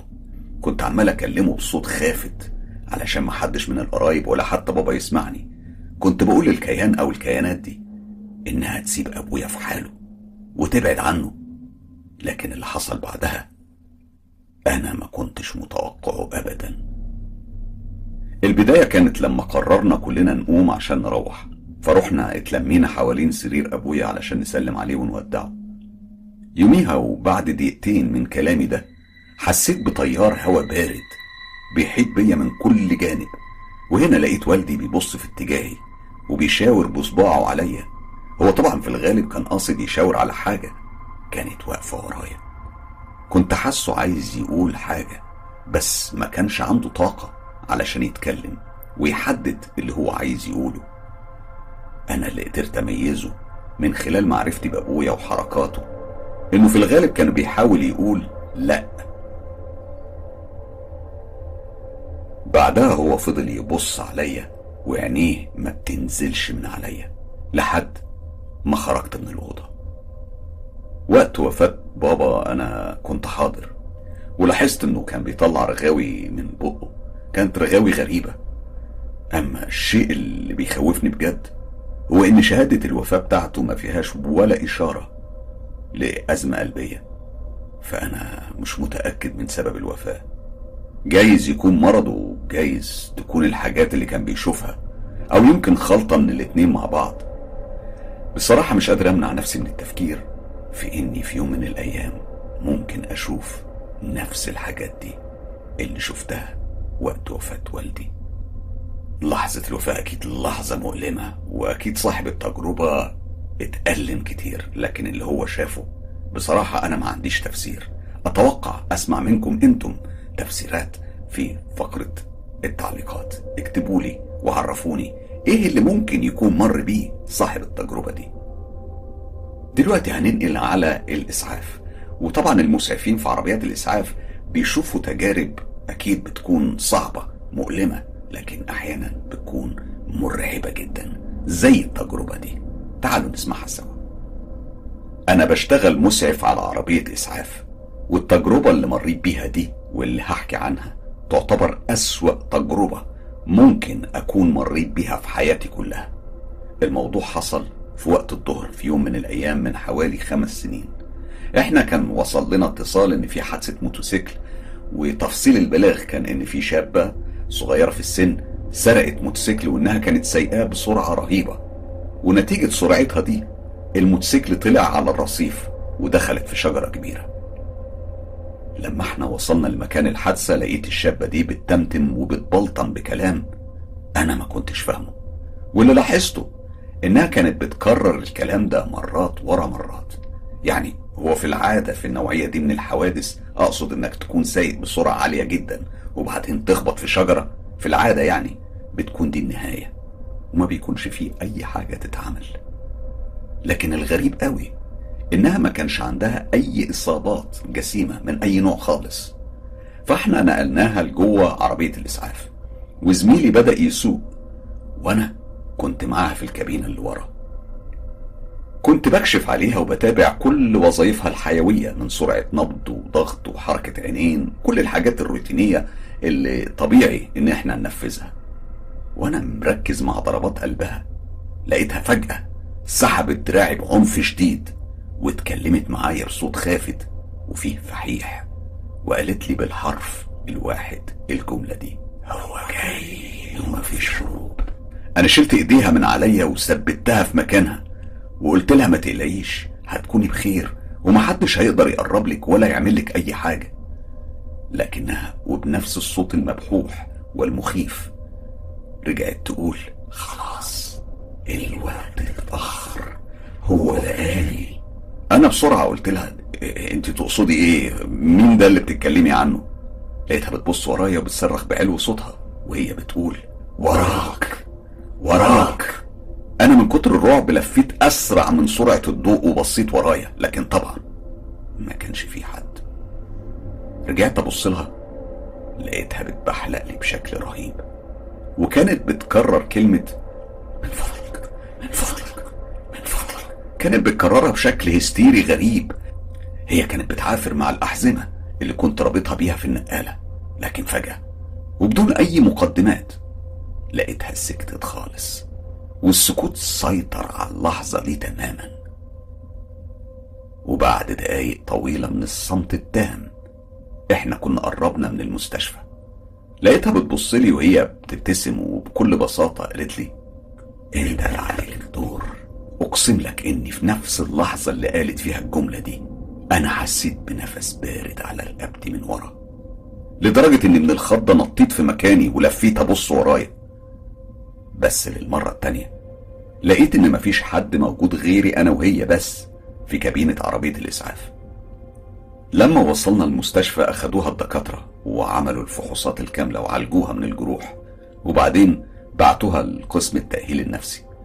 طبعا هتتوقع إني هقول لك إني سمعت بقى أصوات خبط بالليل في البيت وإني مثلا كنت بلاحظ شبح واقف قدام بيتي الفجرية. لكن بأمانة مفيش أي حاجة من الكلام ده حصل. أنا يوميها لما روحت البيت حكيت لمراتي على كل اللي حصل في اليوم ده بالتفصيل الممل. ولحد النهارده أنا مش عارف أفسر إزاي. أنا حسيت بالنفس البارد اللي جه على رقبتي وأنا في عربية الإسعاف مع الشابة دي. طب دي بقى تفسيرها إيه؟ أنا بسيبها برضه لكل أصدقاء مستر كايرو يحاولوا نوصل مع بعض ونفكر بصوت عالي إيه اللي ممكن يكون حصل في عربية الإسعاف في اللحظة دي. هستنى كومنتاتكم. يلا بينا. القصة اللي بعدها. بعد حوالي ست شهور من التخرج من معهد التمريض أنا اشتغلت في مستشفى محلية والواقعة دي أنا مريت بيها وأنا شغال الشفت الليلي في المستشفى. ليلتها أنا استقبلت حالة كان راجل وكان عنده بعض المشاكل الصحية المعقدة. هو كان في حدود 35 سنة. كانت معاه والدته لما وصل للمستشفى ودخل العيادة اللي أنا كنت موجودة فيها. يوميها أنا لاحظت إنه كان بيصرخ بصوت عالي. وعمال يقول القيامة القيامة خلاص هتقوم. القيامة القيامة خلاص هتقوم. فضل يكرر الجملة دي وكان بيقول بعدها بتحرق بتحرق بتحرق. ده حتى أنا لقيته بيبص لي وبيقول كلنا هنتحرق كلنا هنتحرق كلنا هنتحرق. إحنا قعدنا نحاول نهديه لدرجة إننا اضطرينا نديله حقنة مهدئة. علشان يهدى. لكن كل محاولاتنا فشلت تماما. جسمه ما كانش بيستجيب للمهدئات خالص. كان بيعمل حاجة غريبة قوي بلسانه. كنت ملاحظة إنه كان بيلف لسانه جوه بقه وبعدين لما كان بيصرخ كان بيطلعه بره على الآخر. ونن عينيه كمان كنت حاسة إنه مش طبيعي. بيوسع قوي بشكل ما شفتوش قبل كده في حياتي كلها. وبعدين كان لون عينيه بيتغير للون الأسود القاتم. وبالرغم من إنه كان جاي وهو بيتسند على عكاز واضح تماما إن هو بيعتمد عليه في المشي إلا إنه قدامنا وفي الوحدة كان بيتنطط في مكانه وبيحاول يخرج من الأوضة من غير ما يستعمل العكاز. وكان بيتحرك فعلا. إحنا اضطرينا نأيده في النهاية وقضى خمس أيام في الوحدة بتاعتي. كان طول الفترة اللي قضاها معانا بيصرخ ليل ونهار من غير ما يبطل صريخ أبدا. يمكن الفترة الوحيدة اللي ما كانش فيها صريخ كانت الفترة البسيطة اللي كان بينام فيها. وفي ليلة من الليالي اللي كان نايم فيها ممرضة تانية في الوحدة بتاعتي اتسحبت ودخلت الأوضة بتاعته وشالت الكتاب المقدس اللي كان محطوط جنب سريره وبهدوء شديد قربت منه وهو نايم. وحطت الكتاب المقدس فوقه مباشرة. الراجل ومن غير حتى ما يفتح عينيه قال لها بصوت فيه صيغة أمر وبصوت عميق وأجش. ما تلمسنيش بالكتاب ده. الممرضة من كتر الرعب طلعت تجري بره الأوضة. في اليوم الخامس هو كان نايم في سلام تام في فترة الليل. لكنه فجأة وبدون مناسبة صحى من النوم وكان كأنه بني آدم تاني. كان بيبص حواليه وكان واضح إنه مستغرب وجوده في المستشفى وكأن مفيش أي حاجة من دي حصلت من الأساس. كان رجع طبيعي تماما بشكل مش مفهوم. أنا مستحيل كنت أصدق إن ده هو نفس الشخص اللي دخل عندنا المستشفى من كام يوم. لولا إني حضرت كل الحاجات اللي عملها طول فترة وجوده هنا أنا ما كنتش صدقت. ده أصبح شخص مهذب مهذب جدا ولذيذ ودمه خفيف وكلامه منطقي جدا وعقلاني بشكل مش متوقع من شخص زي اللي أنا شفته يوم ما وصل. أنا لسه بفكر في الراجل ده على فترات. بحاول أفهم إيه بالظبط اللي كان بيمر بيه وعملت بحث كتير في مسألة اللبس ودخول أرواح أو كيانات غريبة في جسم الإنسان. ومع ذلك آه، تجربتي الغريبة مع الراجل ده لسه مش مفهومة لي بالكامل. مستغرباها ودايما السؤال اللي شاغلني من وقت التجربة دي. هل فعلا الجن موجود؟ وهل يقدر يتحكم في الإنسان ويلبسه بالشكل العجيب ده؟ طبعا تجربة غريبة وبالنسبة للمجتمعات الأجنبية اللي ما بتؤمنش بالجن وبالحاجات اللي بنؤمن بيها إحنا هنا في الشرق الأوسط. أكيد بالنسبة لهم دي ظاهرة غريبة. وده اللي دايما بقوله يا جماعة لما بنسمع قصص الرعب اللي من بره. عايزين نسمعها بمفهومهم هم مش بمفهومنا إحنا. يعني دي طريقتهم في التفكير. أنا بس حبيت أدي فكرة بالتجربة دي علشان نعرف هم بيفكروا إزاي وبيعيشوا إيه وإيه اللي بيشوفوه. أكيد مش مختلف عن اللي إحنا بنشوفه. أنا عمري 30 سنة وبشتغل في الخدمات العامة في مستشفى لكبار السن. ساعات بيطلبوا مني أشتغل شفتات مسائية طويلة. أحيانا بتوصل 12 ساعة. يعني بشتغل من 8 بالليل لحد 8 الصبح. بس أنا بعتبر نفسي كائن ليلي. فالموضوع ده مش بيضايقني أوي. في مارس 2020 المستشفى والعاملين فيه تعرضوا لفيروس الكورونا طبعا اللي كلنا عارفينه. وطبعا معظم اللي اتأثروا بيه كانوا كبار السن. وده كان السبب إن إحنا شفنا عدد وفيات كبيرة قوي في الفترة دي. أغلبهم كانوا من كبار السن. لو ما كنتش اشتغلت في مستشفى أو تعرف حاجة عن المستشفيات اسمح لي أقول لك إن المستشفيات من أكتر الأماكن المشهورة بالأشباح والأماكن المسكونة. ودي حقيقة أنا عشتها بنفسي. أنا بدأت الشفت بتاعي في يوم الواقعة دي وحييت كل الناس اللي كنت بقابلها وأنا داخل المبنى زي العادة. الوقت كان متأخر فما كانوش كتير. أنا نزلت للبدروم من على السلالم الرئيسية ولما وصلت هناك دخلت الأرقام السرية للباب وفتحت الباب. لسه هدخل. حسيت بحد واقف ورايا كأنه مستني إن أنا أفتح علشان يدخل. لما لفيت ببص علشان أشوف مين لقيت حوش السلم فاضي. ومفيش حد خالص. كنت أنا لوحدي تماما وأنا في حيرتي وعدم فهمي للي بيحصل. فجأة سمعت كحة خافتة بترن في وداني. كانت قريبة جدا لدرجة إني حسيت بنفس الشخص اللي كان بيكح ده. بس تاني الطرقة كانت فاضية ومفيش حد كان على السلالم. فقلت لنفسي أكيد تهيؤات وزي ما كنت بتمنى ساعتها إن واحدة من الممرضات مثلا تكون بتعمل فيا مقلب وكملت الشفت بتاعي. لمدة كام ساعة ما حصلش أي حاجة خالص. لكن الوضع كله اتغير لما الساعة وصلت 3 الفجر.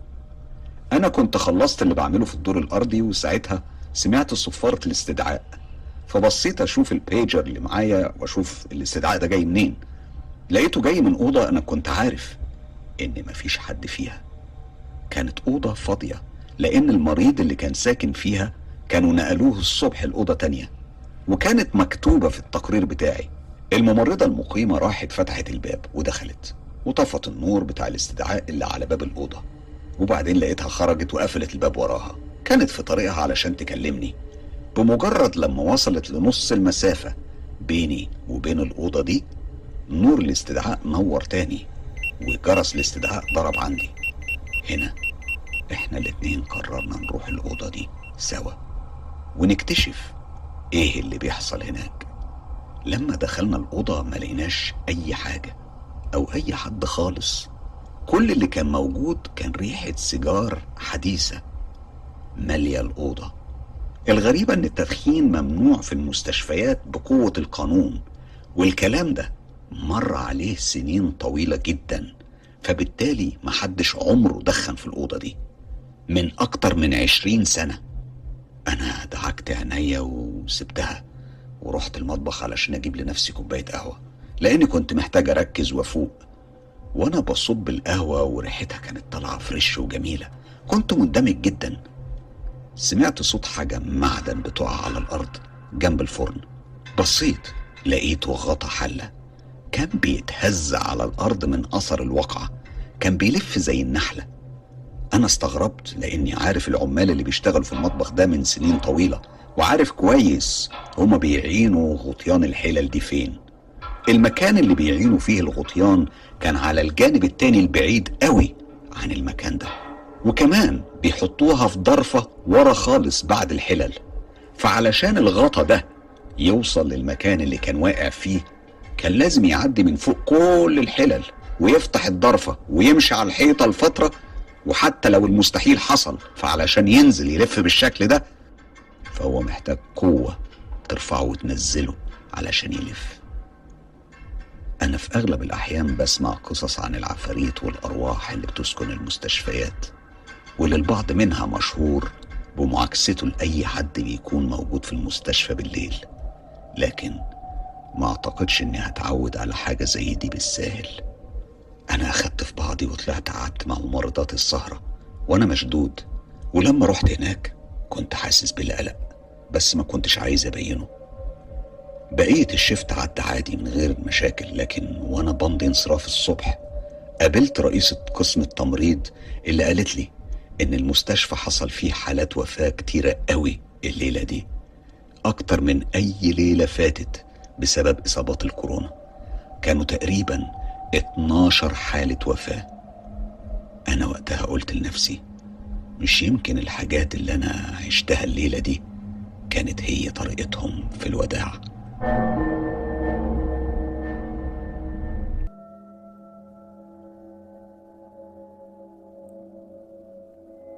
التجربة دي أنا مريت بيها من حوالي 12 سنة لكنها لسه معلمة معايا وكل لما بتيجي سيرة مقابر أو حتى أعدي جنب مقابر بفتكرها بكل تفاصيلها. أنا ساكنة قريب قوي من مقابر وترب على أطراف المدينة اللي إحنا عايشين فيها. المقابر دي بالتحديد مكانها في نص منطقة سكنية. فبالتالي قبلها في بيوت وبعدها في بيوت. المقابر نفسها مساحتها كبيرة قوي وكلها شجر وعدد رهيب من المقابر وشهود القبور. أنا كنت اتعودت على المكان واتعودت عليه كتير لأني دايما بعدي من هناك. ولسنين ومن غير أي مشاكل. كمان أعز صحباتي ساكنة في الطرف التاني من الشارع. يعني عشان أروح لها لازم أعدي من قدام المقابر. ده شيء أنا كنت بعمله بشكل دوري. لحد ما خلاص أصبح روتين. مرات هي تجيلي ومرات أنا أروح لها. والكلام ده كان بيكون في أي وقت من اليوم. الصبح أو بالليل. ما بتفرقش. وده اللي كان مقوي قلبي قوي على فكرة التعامل مع المقابر. لدرجة إني من كتر ما اتعودت عليها بقيت لما أحب أبقى مع نفسي أروح أتمشى جوه هناك في المقابر. عبارة عن مساحات واسعة قوي من الخضرة وكلها شواهد قبور. فكانت تسليتي ولعبتي اللي بلعبها إني أروح وأقرأ الأسماء. فكانت تسليتي ولعبتي اللي بلعبها إني أروح أقرأ الأسماء اللي على الشواهد وتاريخ الدفن بتاعهم. كنت بقعد هناك أحيانا بالساعات. وأتخيل الناس دي عاشت إزاي. وأفكر يا ترى كانوا عاملين حسابهم إنهم في يوم من الأيام هيشرفوا هنا؟ هي كانت نوع من الرياضة الروحانية اللي من خلالها كنت بتحصل على جرعات مهمة من هدوء النفس وتخيل النهاية لكل بشري بتكون إزاي. كانت كمان نوع من العظة لنفسي في رحلتي في الحياة. المهم بعيد عن الفلسفة والأفكار الغريبة اللي كنت بعيشها. خليني أحكي لك عن السبب اللي خلاني أبطل أدخل المقابر. وكمان اللي خلى أهلي يقرروا إننا ننقل من هنا خالص. أنا في يوم كنت سهرانة عند صاحبتي اللي حكيت لك عليها اللي ساكنة في الطرف التاني من الشارع.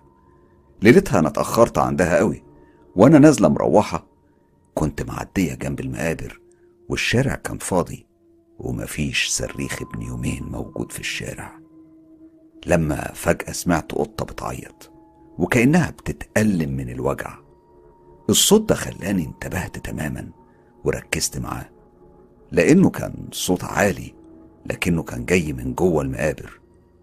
أنا طبعي بحب القطط جدا وبتعلق بيها بسرعة فطبعا بمجرد ما سمعت الصوت حسيت إن القطة دي في خطر. فقلت يمكن زنقت نفسها في شجرة أو اتحشرت في سور من الأسوار الحديد اللي جوه. وطبعا لأني كنت متعودة على المقابر دي وبدخلها كتير فكنت عارفة طريقي كويس.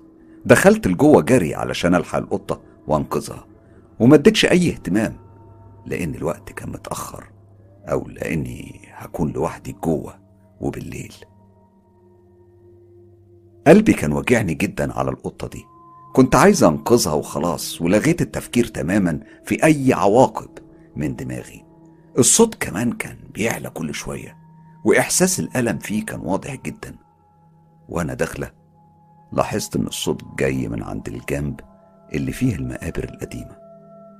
خليني أفهمك المقبرة دي مقسومة قسمين. القسم الأول هو القسم الجديد واللي لسه معمول من سنين قريبة يعني يمكن من 20 30 سنة. أما القسم القديم فده كان مكانه في كنيسة عتيقة وقديمة جدا كانت مبنية من أكتر من 150 سنة لكنها كانت اتهجرت من سنين واتهدت واللي اتساب هناك كانت المقابر بتاعها وشواهد القبور اللي حواليها. أنا كنت بروح هناك كتير في فترة النهار علشان أقرأ التواريخ بتاعت الناس المدفونة واللي كان منهم ناس مدفونة في سنة 1896 المهم أنا كل ما كنت بدخل جوه المقابر وأمشي كنت بسمع صوت الرياح بتعلى لأنها منطقة مفتوحة ومع صوت الرياح كان صوت القطة دي بيعلى أكتر وأكتر وأنا كنت بتشجع وأقرب أكتر وأكتر كنت ببسبس لها علشان تطمن. ولما قربت قوي من الجنب اللي في أقصى يمين المقبرة اكتشفت إني زي ما أكون لقيت نفسي في وسط حرف اس بالإنجليزي. يعني أبقى واقفة في مكاني مش شايفة آخر اللي قدامي غير أشجار وشواهد قبور. وورايا مش ظاهر غير نفس الكلام أشجار وشواهد قبور. كنت وكأني جوه مصيدة. ودي كانت اللحظة اللي سمعت فيها الصوت بتاع القطة كان أعلى من أي لحظة فاتت. وفجأة شفته قدامي خارج من ورا شاهد قبر قديم قوي أو بمعنى أصح علشان أكون دقيقة في الوصف هو كان عامل زي ما يكون طالع من جوه القبر. أنا لما شفت الراجل الغريب ده وقفت مكاني في ذهول وأول حاجة جت في بالي هو ليه الراجل ده هنا وبيعمل إيه في التراب في الوقت ده من الليل؟ ودي كانت اللحظة. اللي أخدت بالي إن الراجل ده كان طالع منه صوت قطة بتتوجع وبتصرخ من الألم. في ثواني ومن غير ما أفكر أنا لفيت وأخدت في بعضي وطلعت أجري جري ما جريتهوش في عمري كله. أنا كنت مرعوبة بشكل مش طبيعي. واللي زود من ذعري إن بجنب عيني لمحت الراجل نفسه بيجري ورايا. كان بيصرخ زي القطط وهو بيجري. أنا فضلت أجري وأجري وأنا سامع خطوات رجليه ورايا وبتقرب مني. والأفظع كان صوت الفحيح اللي كان طالع منه واللحظة اللي وصلت فيها لبوابة المقابر كانت اللحظة اللي حسيت فيها بإني انكتب لي عمر جديد. وده لأني بمجرد ما وصلت لها لفيت وبصيت ورايا. لقيت الراجل واقف وبيبص عليا وبيطلع صوت القطة الغريب ده وبيتبعه صوت فحيح. وبعدين لف ورجع من تاني في اتجاه القبر اللي كان طلع منه أو من وراه.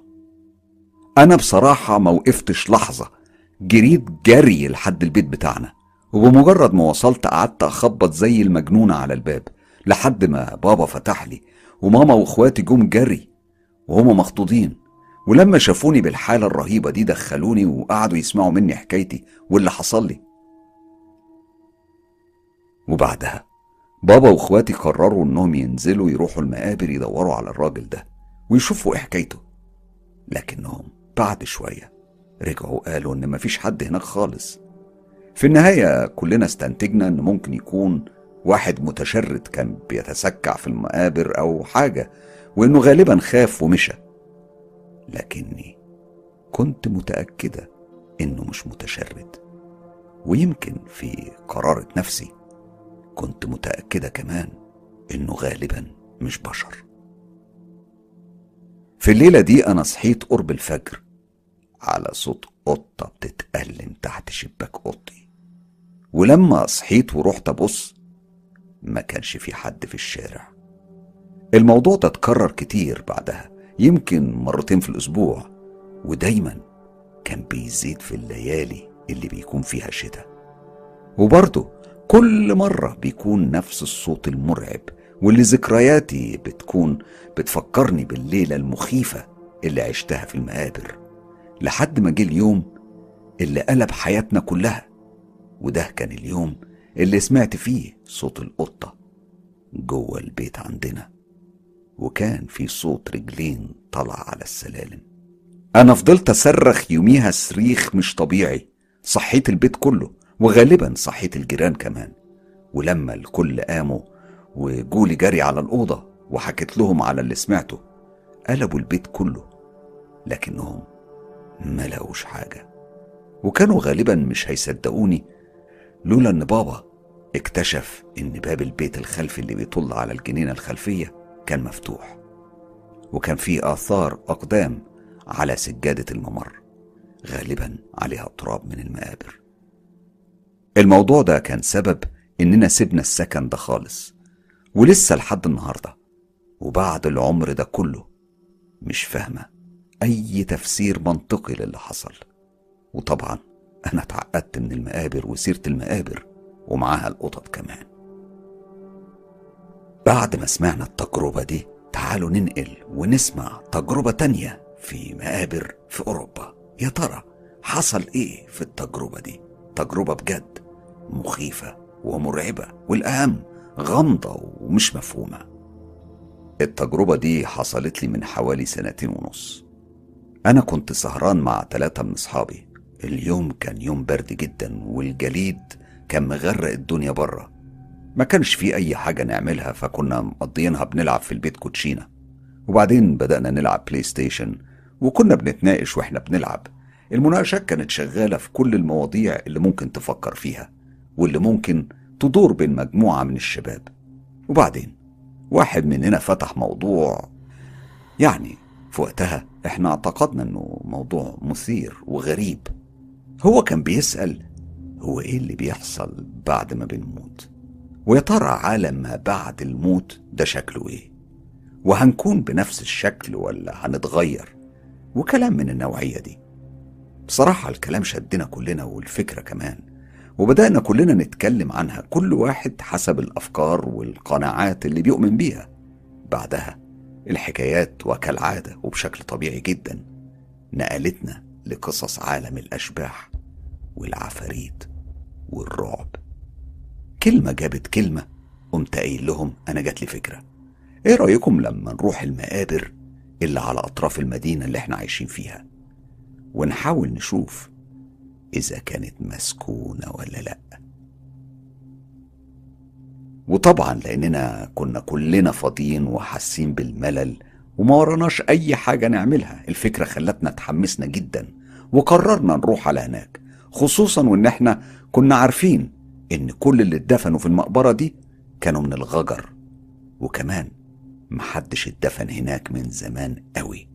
تقريبا آخر حد اتدفن هناك كان في سنة 1928 بعدها بدقايق كنا في عربيتي وفي طريقنا للمقابر.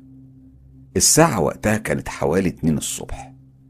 المقبرة دي كانت على طريق جانبي والإضاءة هناك كانت خافتة جدا. لما وصلنا هناك الدنيا كانت هادية خالص. واحد من أصحابي دول كان شايل معاه مسجل علشان يحاول يسجل أصوات لأي حاجة تكون مش طبيعية في المقبرة. زميلي التاني كان مجهز كاميرا الموبايل علشان يصور لو شفنا حاجة. وبالفعل دخلنا المقبرة اللي كانت غرقانة في الجليد على آخرها.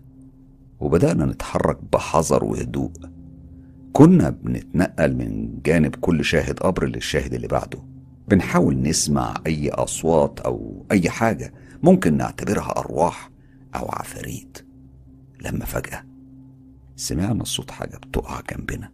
خلتنا كلنا نصرخ ونجري زي العيال لكننا اكتشفنا إنه كان جليد بيقع من على قمة شجرة كان متكون عليها. إحنا قعدنا نضحك وقضينا السهرة وفي أخرها طبعا كانت سهرة مش مثمرة لأن مفيش أي حاجة حصلت. رحت ووصلت كل واحد منهم لبيته واخدت في بعضي وروحت البيت. كنت خلاص مجهد بعد يوم طويل وسهرة ممتعة عشتها بكل حواسي. لما دخلت أوضتي علشان أنام شغلت الراديو اللي بحب أسمعه قوي وقت النوم ودخلت سريري وبدأت أنسحب في نوم عميق. لكنه كان فيه خوف والسبب إن نومي ده كان اتحول لكابوس. ودي كانت اللحظة اللي سمعتها فيها لأول مرة. كان في صوت زي ما يكون حد بينقر على الشباك. أنا في الأول فكرتني بحلم وخصوصا إني في الحلم كنت بحلم إني في المقابر وواقف قدام شاهد قبر. كان قديم قوي ومكتوب عليه بلغة مش مفهومة وكان فيه صوت نقر أو خبط زي ما يكون حد بيحاول يفتح القبر ويطلع. وأنا كنت واقف قدام القبر. مش عارف أتحرك من كتر الخوف والرعب. بقي كان مفتوح وبصرخ بأعلى ما فيا من صوت. ووقتها صحيت. لكن صوت الخبط اللي كان في الحلم كان لسه موجود. أنا ما كنتش فاهم إزاي إزاي ده بيحصل. والحاجة التانية اللي لاحظتها إن الراديو كان انطفى. أنا استغربت جدا وقمت أشوف الصوت ده جاي منين. وفي اللحظة دي لاحظت إن الأوضة ضلمة كحل مع إني في العادة بكون سايب الستاير مفتوحة ومتعود إن إضاءة الشارع ومتعود إن إضاءة الشارع بتكون داخلة من الشباك وبتنور الأوضة بإضاءة خافتة. أنا فرجت عيني وأنا ببص على الشباك واللي شفته في اللحظة دي عمري في حياتي ما هنساه ولا هعرف أفسره. الستارة كانت مفتوحة على آخرها والشباك كان مضلم على الآخر. أنا ما كنتش عارف إزاي. في الأول قلت يمكن اللمبة اللي في الشارع محروقة بس على الأقل ضوء القمر كان هينور الأوضة. لما ركزت مع الشباك قوي وبدأت أبحلق فيه وأنا ببص عليه لقيت زي ما يكون الشباك عليه طفلين واقفين بطول الشباك وسدينه تماما وحاجبين الرؤية واحد منهم كان ماسك عصاية في آخرها مروحة ورق ألوانها كتير من من الألوان اللي بيستعملوها الغجر وكان بيخبط بيها على الشباك. أنا من كتر الصدمة رجعت لورا وبعدين وقعت على الأرض وقلت لنفسي أنا أكيد ما قمتش من النوم وإني لسه بحلم وإن ده كابوس نتيجة زيارة المقابر الغجر. لكن الغريبة إن الطفلين كانوا بيبصوا من ورا الإزاز ولازقين وشهم عليه تماما. عينيهم كانت مخيفة ومرعبة جدا لأنها كانت سودة قوي وواسعة جدا. ولما نطقوا هما الاتنين باسمي أنا في جزء من الثانية كنت جريت بره الأوضة ونزلت السلالم الداخلية بتاعت البيت وأنا في حالة من الذهول الرهيب والرعب. ما كنتش عارف إيه اللي أنا شفته ده. وإزاي شفته أساسا؟ وهل هو حقيقي ولا خيال؟ بمجرد ما وصلت لآخر السلالم وكنت في الدور الأرضي رحت أشغل النور. اللمبة عملت صوت اللمبة عملت صوت فرقعة جامدة وانطفت والكهرباء بتاع البيت كلها انقطعت والسكوت بلع المكان تماما. أنا اتجمدت تماما في مكاني وهنا حسيت بالهواء البارد بيحوطني من كل مكان. أنا ما كنتش عارف هو جاي منين لأن البيت شبابيكه كلها مقفولة ومفيش مجال لأي هوا يدخل. وكمان التدفئة المركزية شغالة عندنا طول الشتاء بشكل تلقائي. أنا حسيت بأسناني بتخبط في بعضها من الخضه والخوف ودي كانت اللحظة اللي سمعت فيها الخبط اياه اللي كان في الحلم. رجع يحصل تاني بس المرة دي كان على شباك الصالة اللي تحت. وكان في ريحة غريبة قوي ملت المكان. كأنه ريحة بخور بس مخلوط بأعشاب أو أوراق من شجر الكافور. أنا بدأت أتسحب علشان أبص على الشباك اللي في الصالة اللي جاي من عنده صوت الخبط. وهنا كانت المفاجأة. لقيت الشباك هو كمان مضلم تماما.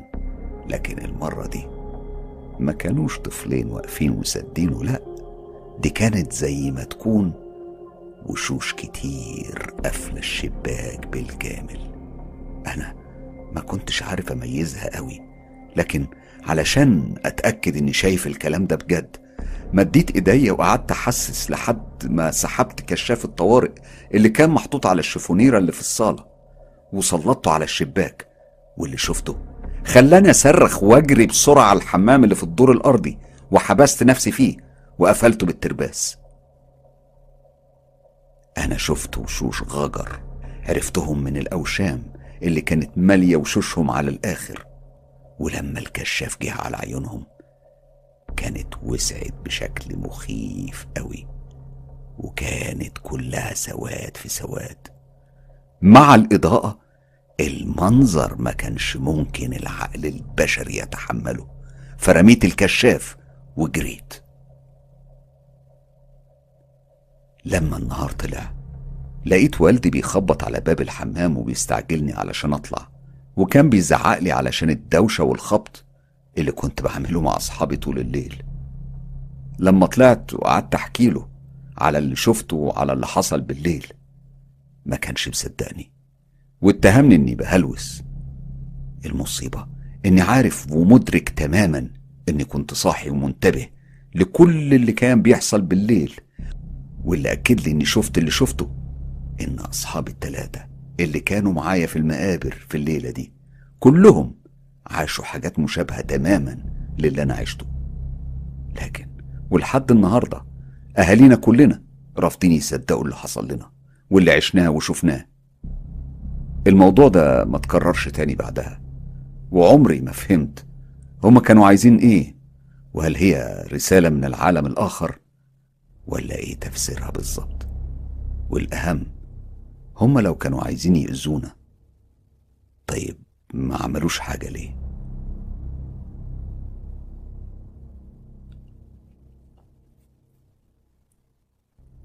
أظن إنها كانت تجربة مرعبة فعلا وكل ما بفكر في الأسباب مش قادر أوصل معاهم لسبب برضه.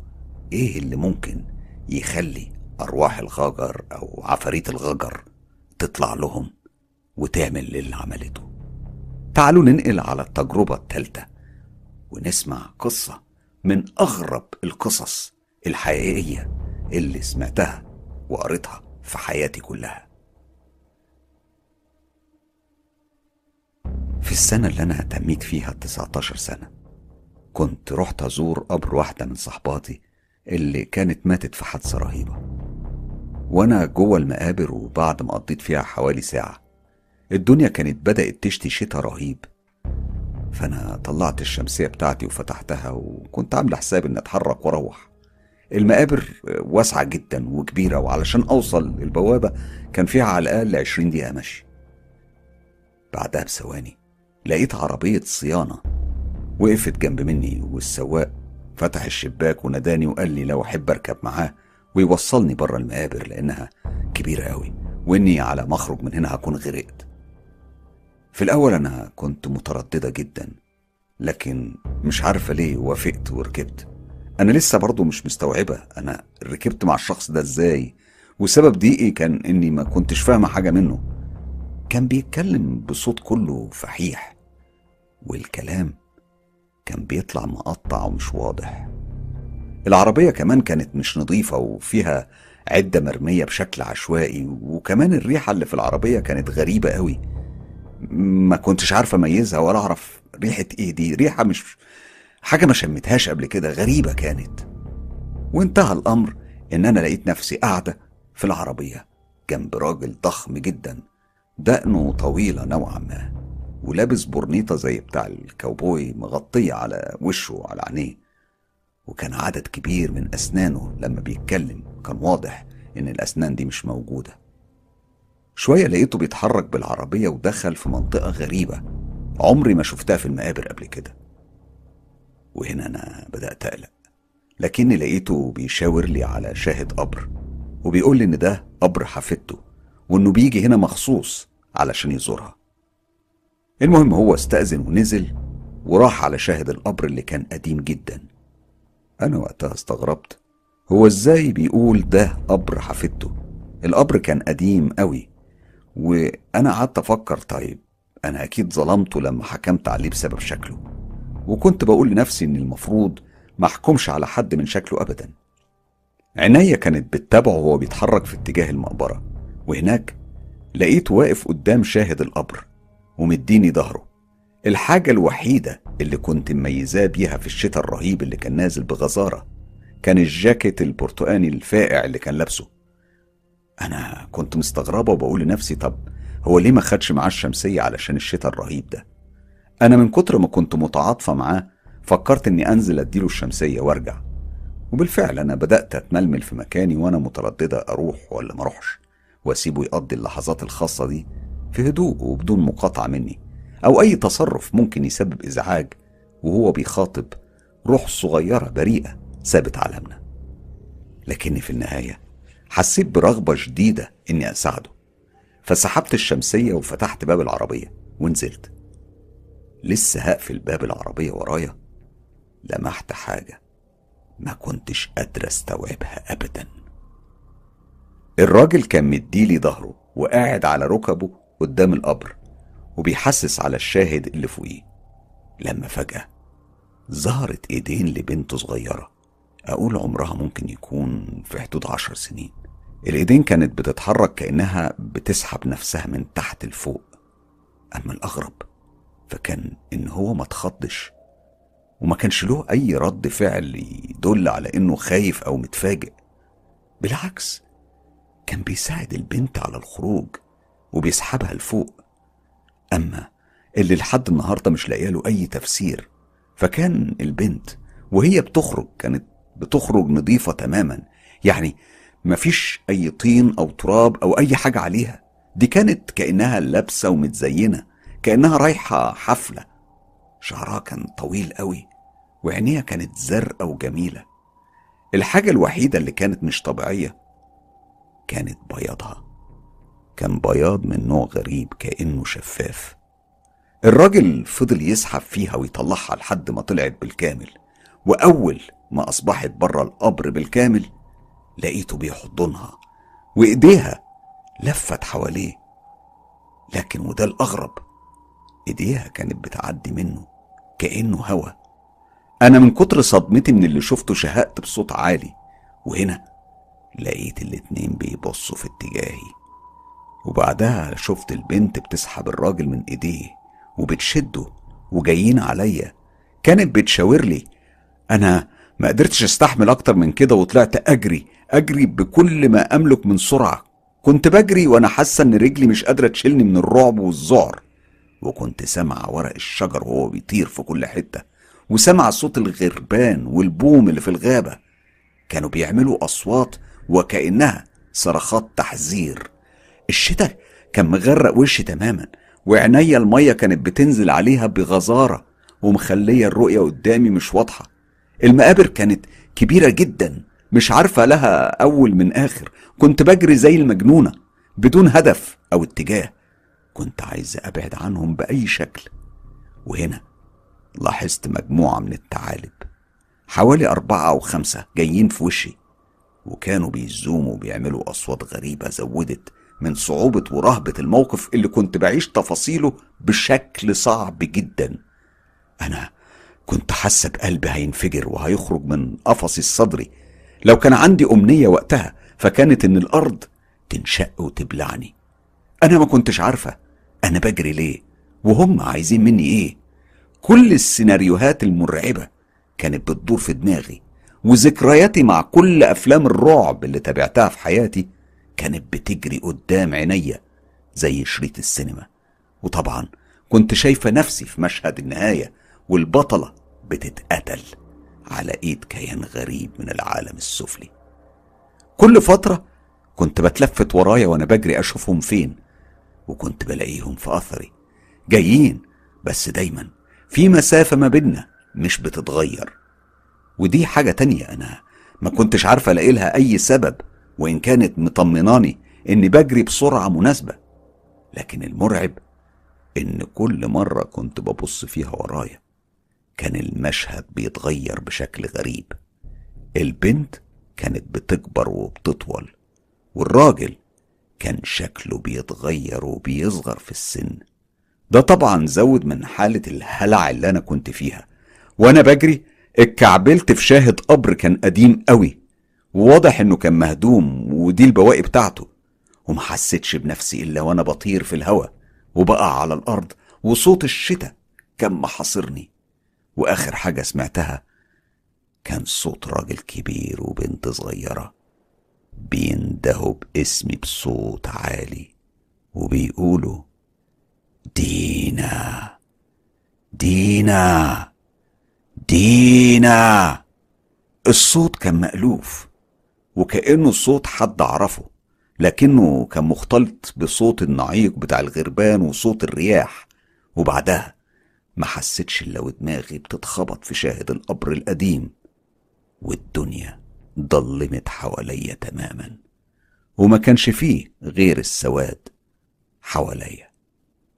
معرفش فات وقت قد إيه لكن لما بدأت أفوق لقيتني في سرير في مكان فهمت بعد كده إنه مستشفى. وهناك كان بابا جنبي وبيتكلم مع أختي. أنا طبعا ما كنتش عارفة أنا إزاي وصلت هنا. لكنهم فهموني إنهم جالهم بلاغ من الشرطة إن حارس المقابر لقاني مغمى عليا في وسط المقابر وإن دماغي كان فيها إصابة صعبة وإنه اتصل بالإسعاف اللي جت نقلتني على هنا. طبعا أنا بعد كام يوم كنت رجعت لطبيعتي تماما والجرح كان اتحسن كتير لكن طول الفترة اللي قضيتها في المستشفى كنت عمال أسترجع السيناريو المرعب اللي أنا عشته وما كنتش فاهماه لحد ما في ليلة. افتكرت البنت الصغيرة دي شبه مين والصوت المألوف اللي كان بينادي عليا ده كان شبه مين وصوت مين؟ البنت وصوتها كانوا أقرب حاجة لشكل وصوت صاحبتي اللي كنت بزور قبرها كل فترة. ولما مامتها جت تزورني حكيت لها على اللي حصل. عينيها دمعت وقالت لي إن غالبا اللي أنا شفته وعصرته ده هو حضور لروح صديقتي وجدها اللي كانوا ماتوا مع بعض في حادثة لما انقلبت العربية اللي جدها كان بيشتغل عليها في أعمال الصيانة من فوق سفح الجبل ويوميها هو كان قابل صاحبتي وهي راجعة من المدرسة وأخدها معاه على السكة علشان يروحها. لكن للأسف ما لحقوش يروحوا وقدرهم كان مكتوب إن نهايتهم تكون في سفح الجبل. أنا لحد النهاردة مش عارفة يا صاحبتي كانت عايزة تقول لي إيه. أو كانت عايزة إيه. أما العربية فكل التحقيقات بتقول إن مفيش عربيات مسموح لها تدخل منطقة المقابر دي. ودي كمان مسألة أنا مش قادر أفهمها ولا أستوعبها. لأني متأكدة إني ركبت العربية دي وفاكرة كويس قوي التفاصيل اللي شفتها.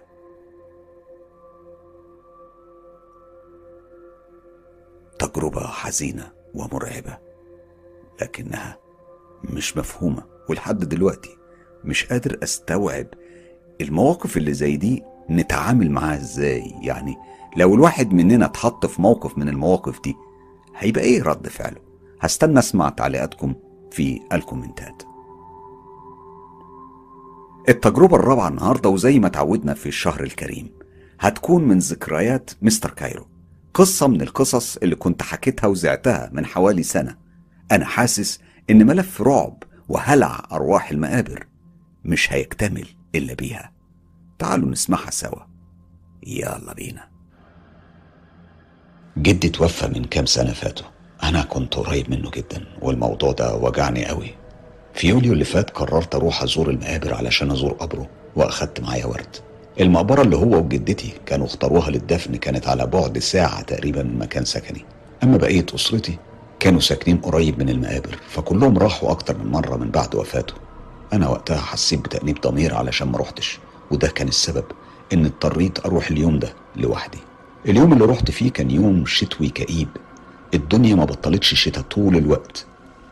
وبيتهيألي مفيش أسوأ من زيارة المقابر في يوم مغيم وما فيهوش شمس خالص.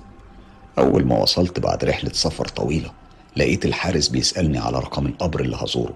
اديت له الرقم فتح لي البوابة ودخلت. كانت أول زيارة ليا فلقيت صعوبة في تحديد مكان قبر جدي. تقريبا ما كانش في حد موجود في اليوم ده غيري. المقابر كانت واخدة مساحة شاسعة وكبيرة قوي. أنا واثق إن الجو كان له دخل كبير. في إن الناس امتنعت عن الزيارة. وأخيرا لقيت القبر ورحت ركنت العربية قريب منه وبعدين نزلت ومعايا الورد.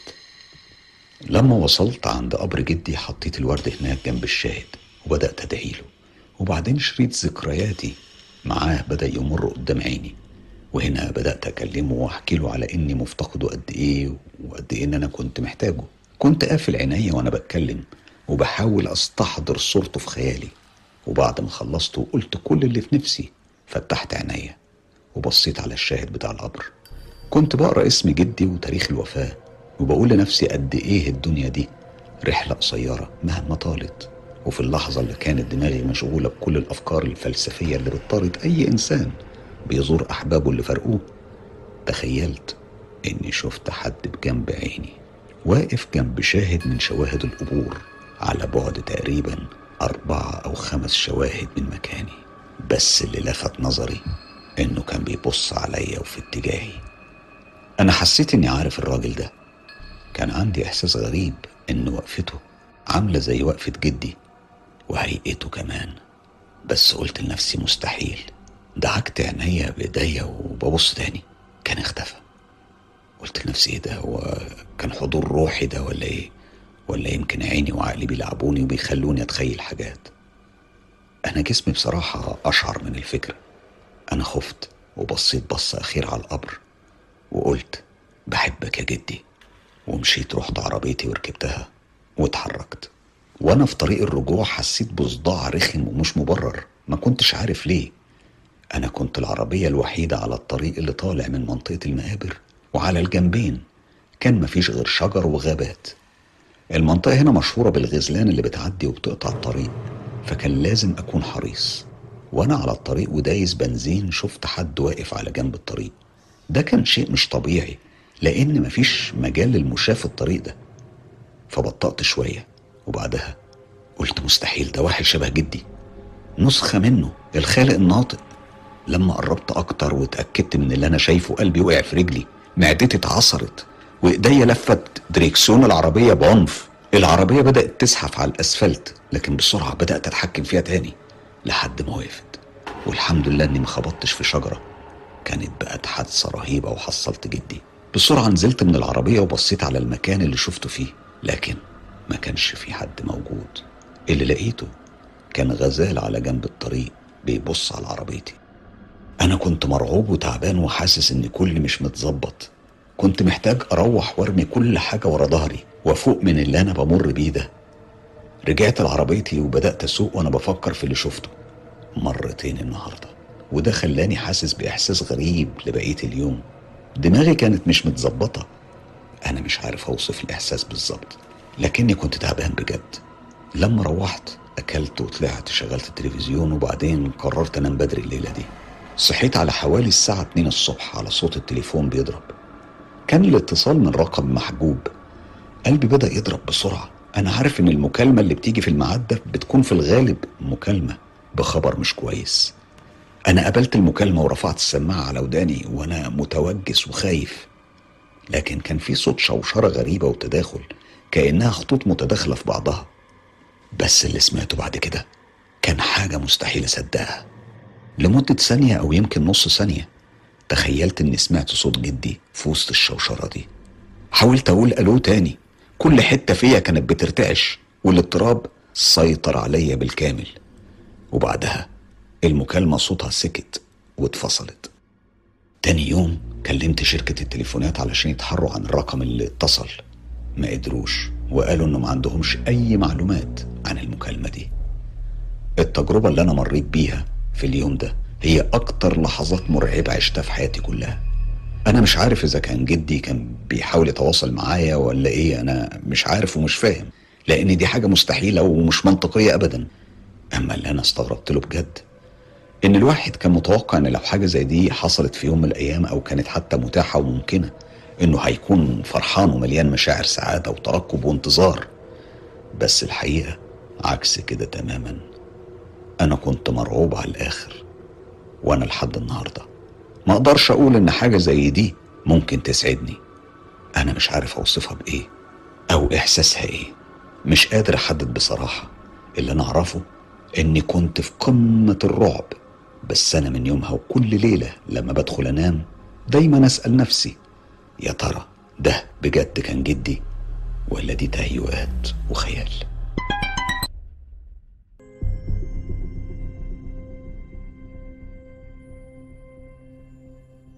التجربة المرعبة اللي هحكيها حالا هي من أخطر قضايا الجن والأشباح اللي عاشها المجتمع البريطاني في أواخر التسعينات واللي أثارت مناقشات كتيرة جدا ولحد النهاردة لسه ما اتحسمتش القضية. لسه في مؤيد في معارض في ناس مصدقة وناس بتكذب. الأول تعالوا نسمع تفاصيل الحكاية من واحد من نزلاء مستشفى أمراض نفسية وعصبية أو زي ما بنسميها في مصر مستشفى المجانين واللي هو محتجز فيها من سنين طويلة. ولما نسمع القصة منه هنفهم كل الأسرار المرعبة والمخيفة جدا اللي ورا حكايته. تعالوا نسمع التفاصيل.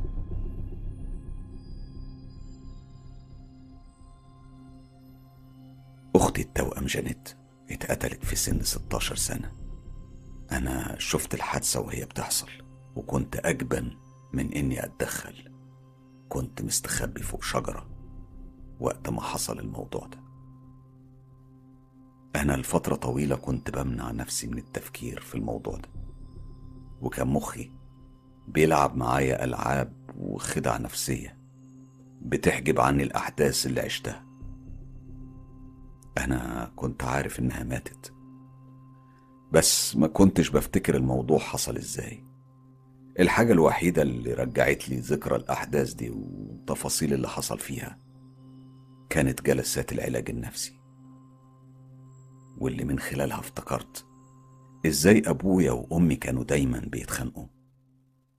وكمان افتكرت إنهم كانوا بيرتبوا الرحلة ومعسكر تخييم في اليوم اللي قبل وفاة أختي على طول. وقبل ما نطلع الرحلة دي واللي كلنا كنا مستنيينها بشغف وايامها حصلت مشكلة كبيرة قوي وخناقة رهيبة بين بابا وماما. للأسف التواصل السيء بين والدي ووالدتي بوظ كل حاجة. الرحلة اتلغت حتى قبل ما تبدأ. وقتها أنا وأختي اتسحبنا من البيت. أول يوم إحنا استمتعنا وانبسطنا جدا. نصبنا خيمة وولعنا نار. وعملنا كل حاجة ممكن تعيشنا أجواء المعسكرات بالكامل. اليوم اللي بعده كل حاجة كانت اتغيرت. أنا صحيت الصبح لقيت نفسي لوحدي في الخيمة. كنت سامع صوت أختي بتتكلم مع حد بره. وقتها أنا اتسحبت وفتحت باب الخيمة بشويش وبصيت. لقيت حد قاعد جنب النار بتاع المعسكر لكن المفاجأة كانت إن الحد أو الشخص ده كان نسخة مني نسخة مني أنا.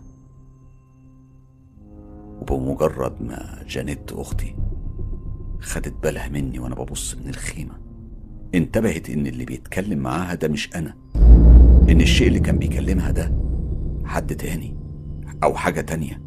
وفجأة الشيء ده تحول لشكل كيان غريب ومخيف.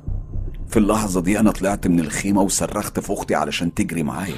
وطلعنا نجري بأقصى سرعة يقدر البشر يوصل لها. الشيء ده كان بيجري ورانا وصوت خبطات رجله على الأرض كانت تقيلة ومرعبة جدا. أنا كنت أسرع من أختي. أنا أصلي كنت رياضي أكتر من أختي.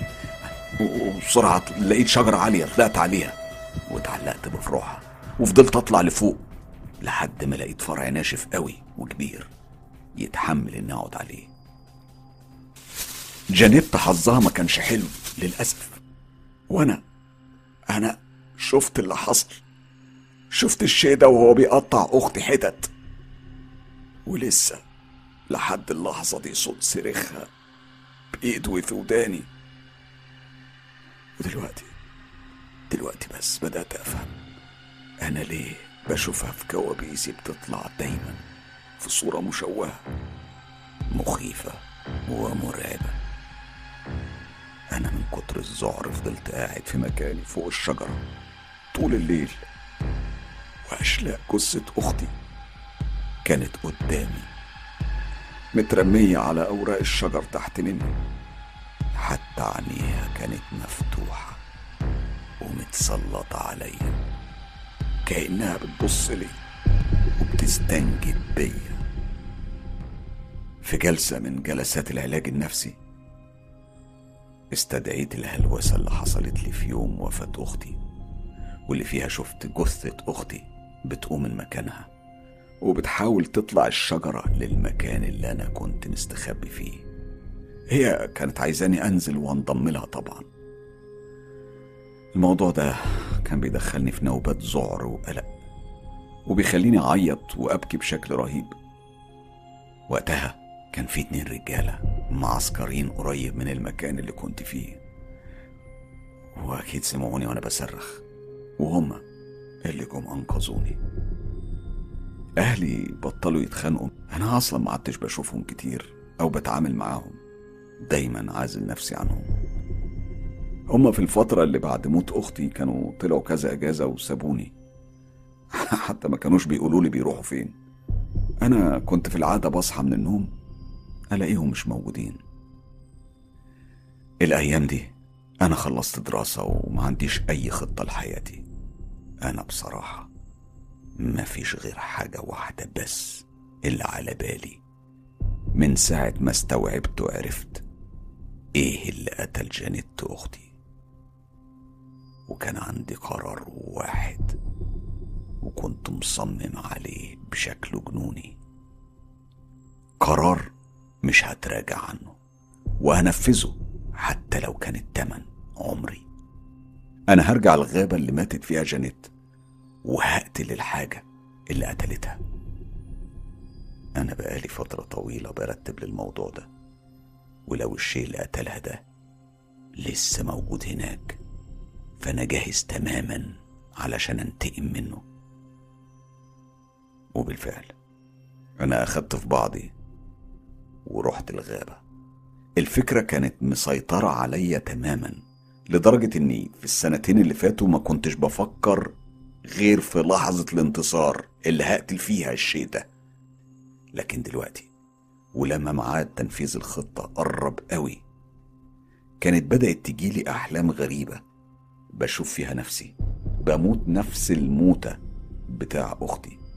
تماما وبالرغم بالرغم من إني كنت متضايق من أبويا وأمي جدا لكن برضه كنت حاسس إنه حرام يضيع منهم ابنهم الوحيد اللي باقي.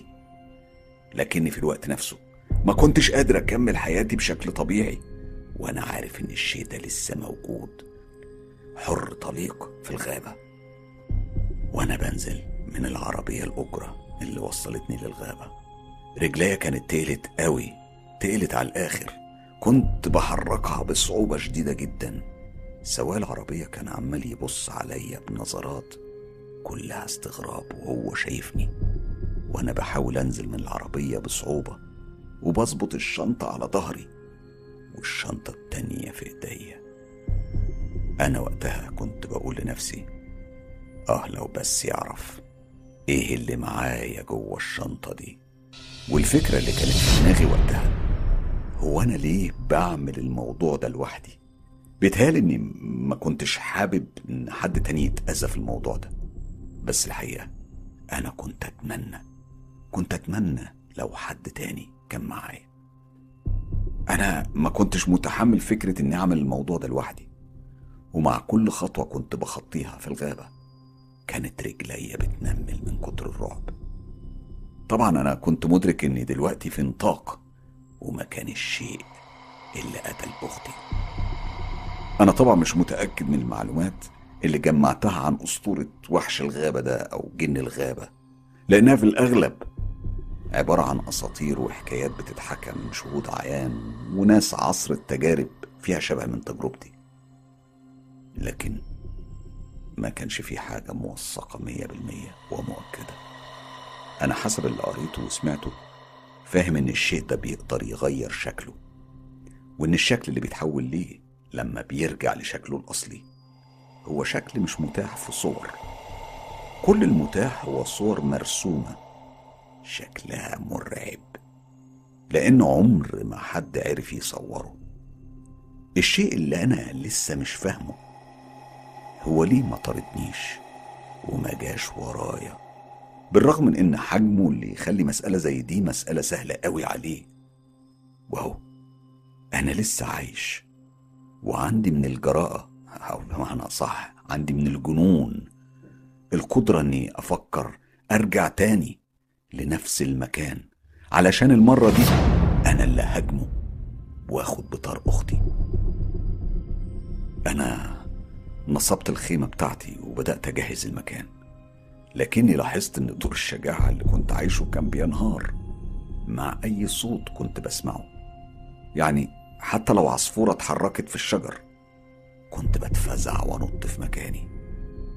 أنا وأنا بدق الأوتاد بتاعت الخيمة.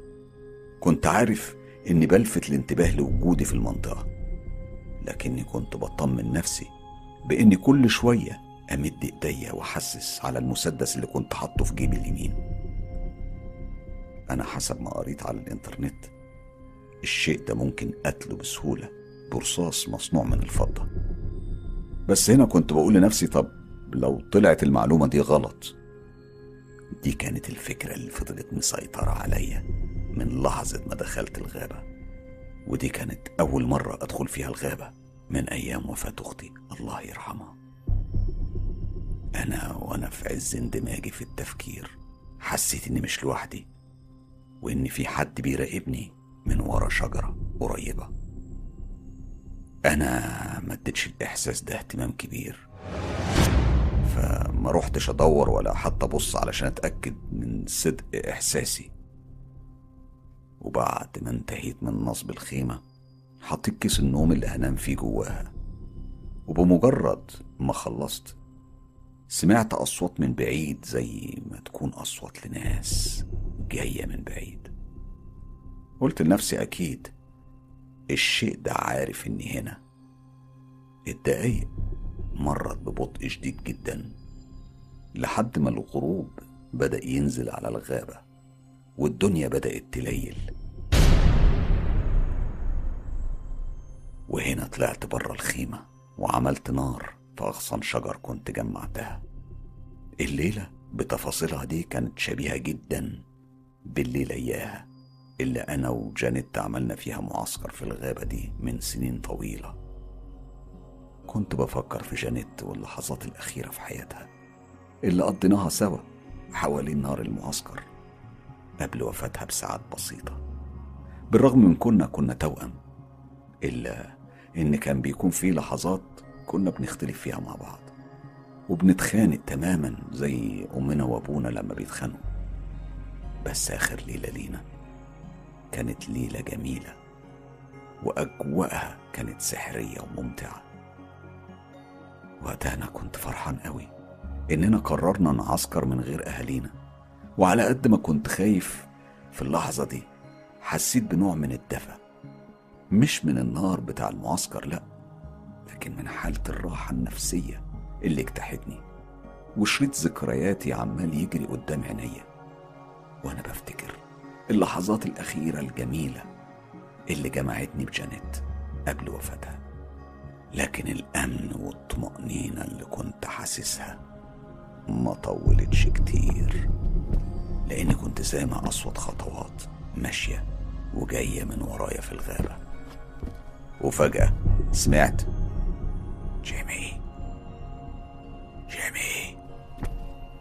جيمي. جيمي. الصوت كان زي صوت جانيت أختي. بس أنا كنت متأكد إنها مش ممكن تكون هي أبدا. حسيت إن أفضل حاجة أقدر أعملها في اللحظة دي هي إني أقعد ساكت خالص وهادي على قد ما أقدر. وأنا سامع الخطوات بتقرب. كنت بتخيل الشيء ده هيجي وهيقعد قدام النار على صخرة كبيرة زي ما عمل أيام ما قتل أختي. أنا بصيت بهدوء شديد على يميني وهنا فعلا شفت الشيء اللي كان واخد شكل جانيت زي ما بفتكرها. ومد إيديه واخد من الأكل اللي أنا كنت بشويه على النار. هنا اتفاجئت بنفسي وأنا بزعق بصوت عالي وبقول له ده مش بتاعك لكن الشيء ده اللي كان واخد شكل جانيت أختي. تجاهلني وكمل اكل ولا كأني قلت حاجة خالص. إحساس الذعر اللي كنت حاسه اتحول لغضب شديد. الشيء اللي تسبب في موت أختي كان قاعد قدامي دلوقتي. أنا بكل ما فيا من غضب وحزن سنين طويلة.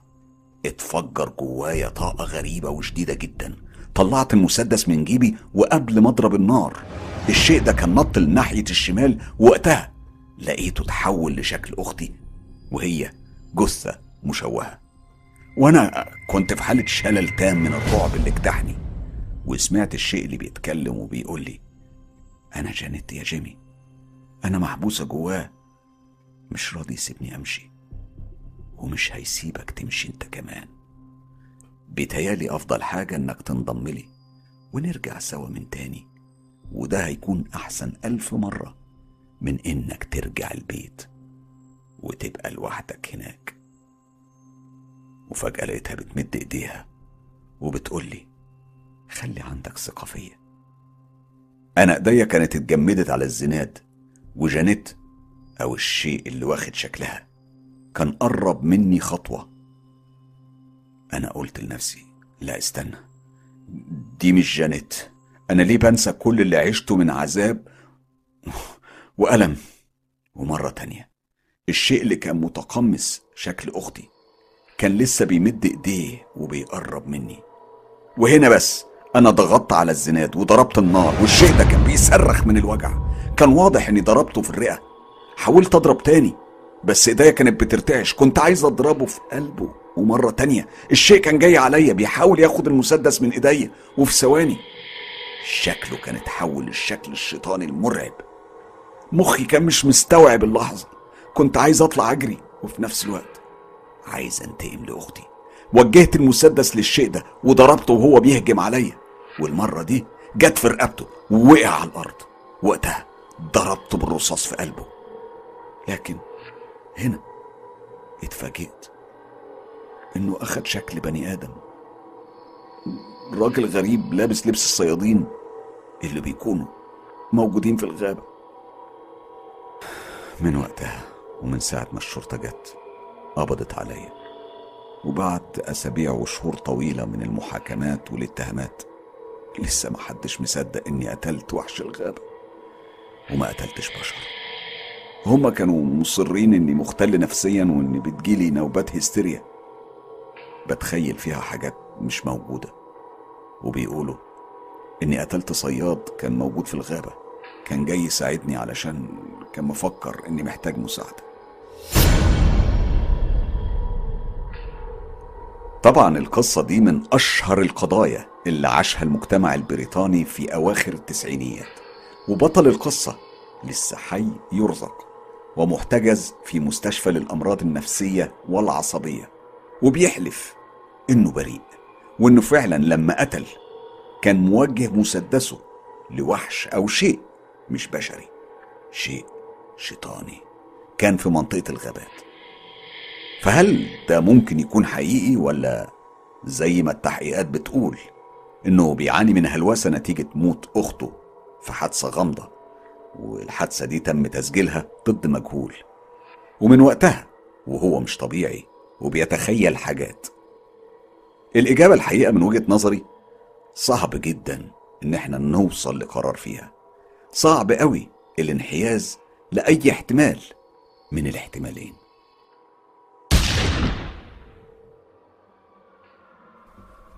الأحداث اللي أنا عشتها بدأت وأنا في سن 12 سنة. أنا فاكرة كل التفاصيل بوضوح شديد. أقرب أصحابي واللي اسمها إيمان عزمتني أروح أسهر معاها ونتفرج على فيلم رعب سوا. وقالت لي إن دي فرصة لأن أهلها كانوا مسافرين في أجازة قصيرة لمدة يومين.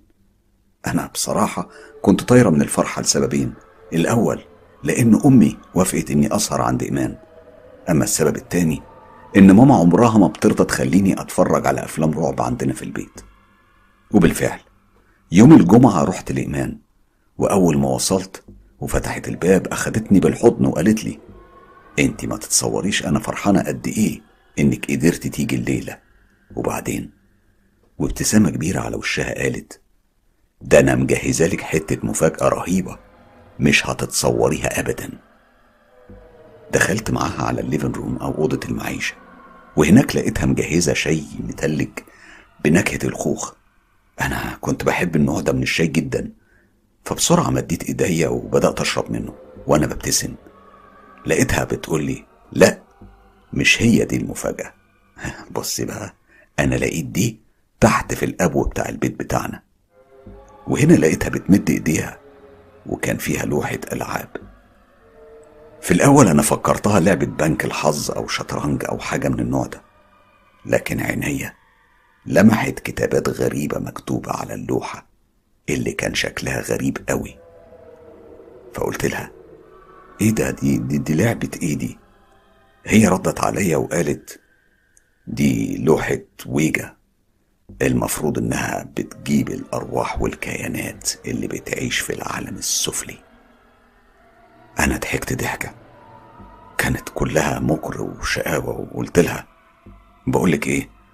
طيب لو ماما عرفت هنعمل إيه؟ انسي الموضوع ده. ده إحنا مش هنخلص. لو حد عرف وقال لها أنت فاهمة ماما ما بتتفهمش بتضرب وبتحبس على طول. بصراحة أنا كنت عايز أقوم وأمشي وأروح علشان ما أعرضش نفسي المشاكل دلوقتي ولما بفتكر الحوار ده بتمنى لو كنت فعلا قمت مشيت وما قعدتش دقيقة واحدة. وساعتها ما كانش حاجة من دي حصلت خالص. بص أنا هختصر حكايتي وإلا هقعد أحكي لبكرة. إيمان جابت الشمع وطفينا النور وطلعنا اللوحة الخشب وحطيناها على الترابيزة. كنت بقول لنفسي يعني دي حتة خشبة هتعمل إيه يعني؟ وبصراحة قعدنا نلعب لفترة طويلة وضحكنا وهرجنا وما حصلش أي حاجة.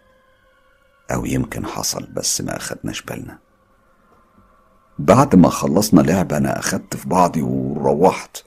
ولما وصلت لقيت ماما كانت راحت في سبع نومة. أنا طلعت على أوضتي على طول ودخلت أنام. لكن بعدها بفترة بسيطة كنت صحيت من النوم. فبصيت على الساعة لقيتها لسه تلاتة الفجر. قلت لنفسي يا بنتي كملي نوم لسه بدري. بس حاولت كتير وكنت بتقلب يمين وشمال من غير أي فايدة. لما سمعت صوت أطفال بتضحك وصوت رجلين بتجري في الصندرة اللي فوق أوضتي مباشرة. أنا عندي أخ صغير عنده سبع سنين بس كان بايت بره عند أصحابه الليلة دي. وقتها أنا قمت قعدت في السرير وهنا صوت الضحك اتكرر وزاد زاد قوي. كمان كان في أصوات زي ما يكون لعب بتتحدف وبتقع أنا ما كنتش فاهمة إيه ده. وهنا خطر في بالي فكرة خلت الدم يتجمد في عروقي. يا ترى اللي بيحصل ده والأصوات دي ليها علاقة بلوحة الويجا اللي كنا بنلعب بيها؟ ولا دي تخيلات ولا إيه؟ وهنا سمعت أصوات خطوات رجلين بتتحرك وكانت أوضح المرة دي. أنا أنا خفت وغطيت نفسي بالغطا وحاولت أرجع أنام وحاولت أتجاهل الأصوات دي. كنت بقول لنفسي ده أكيد خيالي بيصور لي اللي أنا بسمعه ده. وهنا لحظة سكون سادت المكان تماما كأن كل حاجة وقفت والهدوء المرعب ملا المكان. ما كانش فيه أي أصوات خالص. وقطعها صوت بيقول لي تعالي العبي معانا تعالي العبي معانا أنا ما حسيتش بنفسي إلا وأنا برمي اللحاف وبنط من السرير وبجري بجري على أوضة ماما وأنا بعيط. وكل ذعر وخوف مش طبيعي عمري ما حسيت بحاجة زيه في حياتي كلها. نطيت على سريرها ورميت نفسي في حضنها وأنا بصرخ. ماما صحيت مخضوضة بشكل رهيب وقعدت تطبطب عليا وتحضني وكانت بتسألني على سبب عياطي وخوفي. هي كانت مفكرة إني حلمت كابوس. لما حكيت لها في الأول ما صدقتنيش لكنها سابتني أنام في السرير معاها الليلة دي. لكن بعد الليلة دي حاجات غريبة بدأت تحصل وببطء وبالتدريج. الشيء اللي كان اتكلم معايا كان بدأ يظهر في شكل شخص. كنت بسمع خطواته في الصالة وكنت ببقى عارفة إن الصوت ده مش صوت ماما أو أخويا أو حتى والدي. والدي كان اتوفى وأنا في عمر سنتين فده طبعا احتمال. ما كانش وارد إنه يكون هو. كنت بسمع اسمي بيتنده كتير. وصوت خبط على باب أوضتي وعلى الشباك والحيطة وكمان الصندرة. صوت الخبط كان بيتسمع في كل حتة. وبعدها بدأت رحلتي مع الجاثوم. كان دايما بياخد شكل محدد. راجل راكب فوقيا بيحاول يخنقني ويموتني. نفسي كان بيتقطع تماما وكنت بحس إن دي آخر لحظات ليا في الدنيا. وفي الوقت نفسه ما كنتش بعرف أصرخ ولا أتحرك ولا حتى أقاوم. عينيا كانت بتفتح وتقفل وبس. والوضع ده كان بيستمر لفترات طويلة قوي. أنا حاولت أنتحر أكتر من مرة بسبب الموضوع ده اللي كان مخلي حياتي جحيم لا يطاق. بعد المحاولات دي أمي أخدتني لدكتور نفساني اللي اداني أدوية تخليني أنام بعمق. وبالفعل نجحت الفكرة وبدأت أنام. والموضوع بطل يحصل. أنا كنت فرحانة. إني قدرت أرجع أنام بشكل طبيعي. ما كنتش مصدقة قد إيه إحساس النوم ممتع بالشكل ده. دلوقتي وبعد السنين دي كلها أنا بطلت أستخدم الأدوية دي. حاليا كبرت بقى وبقيت عايشة لوحدي. بس للأسف مؤخرا بقيت بسمع خطوات بتمشي في البيت تاني واسمي بيتنده من تاني. حاسة إني بتسحب لعالم الشيء ده أنا على طول بقيت بشوف بجنب عيني خيالات بتحاصرني وبتلازمني ومش بتسيبني ابدا. أما النوم فرجعت اعاني من تاني. والسبب إني بحس الشيء ده قريب مني وخايفة إنه هيبدأ من تاني. تخيل امبارح أنا نايمة حسيت بنفس سخن على رقبتي. أنا بصراحة تعبت من الموضوع ده. حياتي بتتحول لجحيم من تاني. أنا رحت للدكتور مرة تانية ورجع وصف لي أدوية نوم. لكني بصراحة خايف أخدها لأن الشيء ده حاسة إنه هيكون مستنيني أنام. على فكرة أنا مش مريضة نفسيا. لو ده اللي هتفكر فيه أنا بجد إنسانة عادية. بس اللي حصل لي في طفولتي ده لسه مأثر عليا وأصحابي بيقولوا لي إن الشيء ده ممكن يكون معجب بيا. وعلشان كده لسه ملازمني بالرغم من السنين الطويلة اللي عدت على الليلة اللي لعبت فيها بالويجا. حد عنده فكرة أو يقدر يساعدني ويقول لي أعمل إيه؟ القصة اللي هحكيها حالا قصة غريبة جدا في تفاصيلها ويمكن دي هتكون أول مرة بحكي فيها قصة من النوع ده. قصة حقيقية وحصلت مية في المية وصاحبها بيؤكد إن كل اللحظات اللي عاشها عاشها زي ما هتسمعوها بالظبط. قصة فعلا مخيفة وتفاصيلها والأحداث اللي حصلت فيها أنا ما أفتكرش إني سمعت حاجة زيها قبل كده. تعالوا نسمع الحكاية دي. الموضوع ده حصل من حوالي سنتين. أنا بشتغل في شركة من شركات التقنيات الحديثة المشهورة. في الوقت ده أنا كنت لسه بادئ أشتغل معاهم. في الأول أنا كنت متخيل في الأول أنا كنت متخيل إني بيتهيألي حاجات وإن المواضيع دي كلها من وحي خيالي. لكن بعد كده اكتشفت الحقيقة المرة إن كل ده حقيقي. ومش بس حقيقي لأ ده كان مرعب ومخيف لأقصى درجة وتسبب في كتير من المشاكل ولسه محفورة الأحداث دي في ذاكرتي بشكل صعب. أنا بعد ما اتعينت بكام شهر لاحظت إن في حاجات بتحصل بشكل ممنهج ومتكرر ونمطي. اللي بيحصل ده كان بيتكرر مرات ورا مرات. والموضوع ده ما كانش له علاقة بأي حد في المبنى غيري. كان بيحصل لي تحديدا لما أكون لوحدي تماما وفي الأغلب بكون في دورة المية أو بعد الغداء أو حتى قبل ما أروح بيتي. التوقيت ما كانش بيفرق ومش هو سبب المشكلة. أنا كنت في دورة المية لما سمعت صوت العياط. كان صوت حد بيبكي بحرقة وحزن شديد. الصوت كان زي ما يكون واحدة ست في الأربعينات مثلا. في الأول أنا تجاهلت الموضوع كله. كنت متخيل إنها ممكن تكون واحدة من العاملين بتعيط بعد ما رئيسها في الشغل زعق فيها أو هزاها أو حاجات من النوع ده. وكنت بقول لنفسي أكيد هتهدى وكله هيبقى تمام.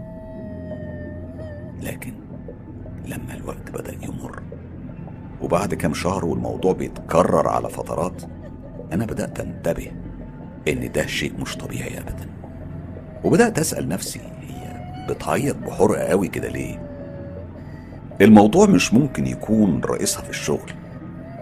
وصدقني لما أقول لك صوت العياط كان واضح قوي وحقيقي جدا.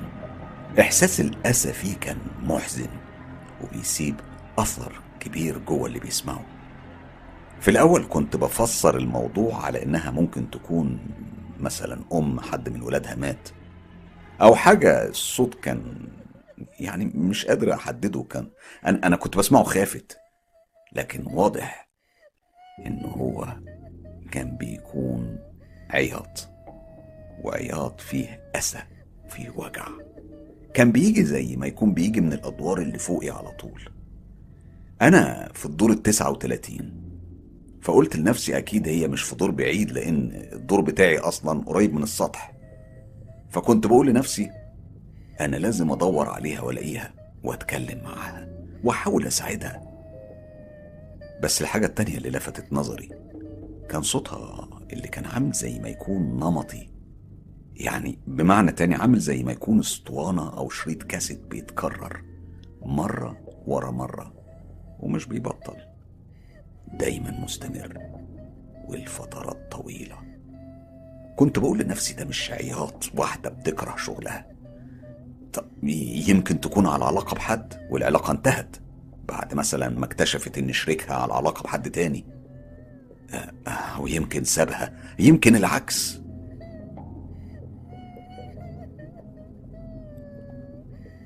أسابيع كتيرة عدت والظاهرة دي ملازماني بشكل غريب.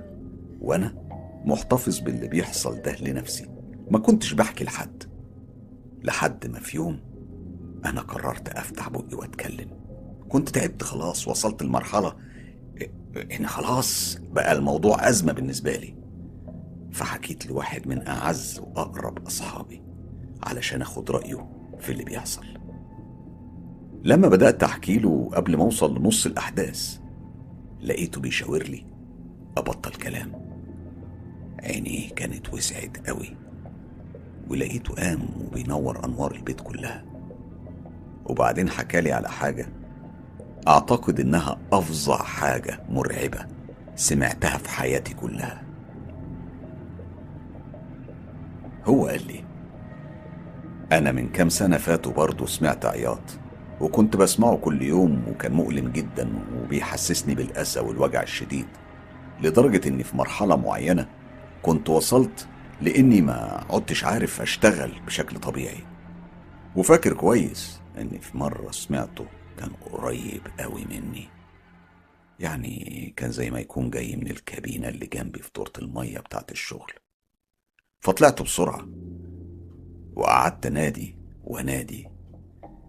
كنت بقول حد هنا؟ حد هنا؟ في إيه؟ بتعيطي ليه؟ لكن ما ردتش عليا خالص. الموضوع كان مسيطر عليا بشكل غريب وما كنتش قادر أخرجه من دماغي خالص.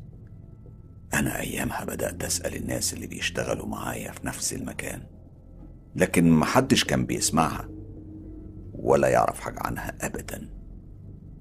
في النهاية لقيت واحدة بس من زمايلي. في يوم وإحنا مروحين جت تتكلم معايا واعترفت لي. إنها سمعت الصوت هي كمان. وقالت لي على فكرة والفكرة كانت فكرة حكيمة فعلا. قالت لي تعالى نروح نتكلم مع المشرف على المبنى. المشرف على المبنى ده كان شخصية جديدة قوي وكان من الناس اللي حضرت المكان قبل ما يتبنى يعني قبل ما ناطحة السحاب دي تتسكن. هو كان كبير عننا في السن كان في أواخر الخمسينات.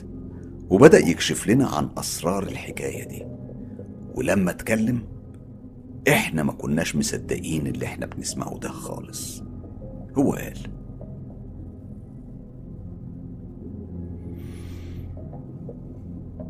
هو قال إنهم وقت لما كانوا بيرموا وبيجهزوا الأساسات بتاعة المبنى حصلت مأساة رهيبة وإن الكلام ده حصل في وجوده وبيقول إنه حضروا.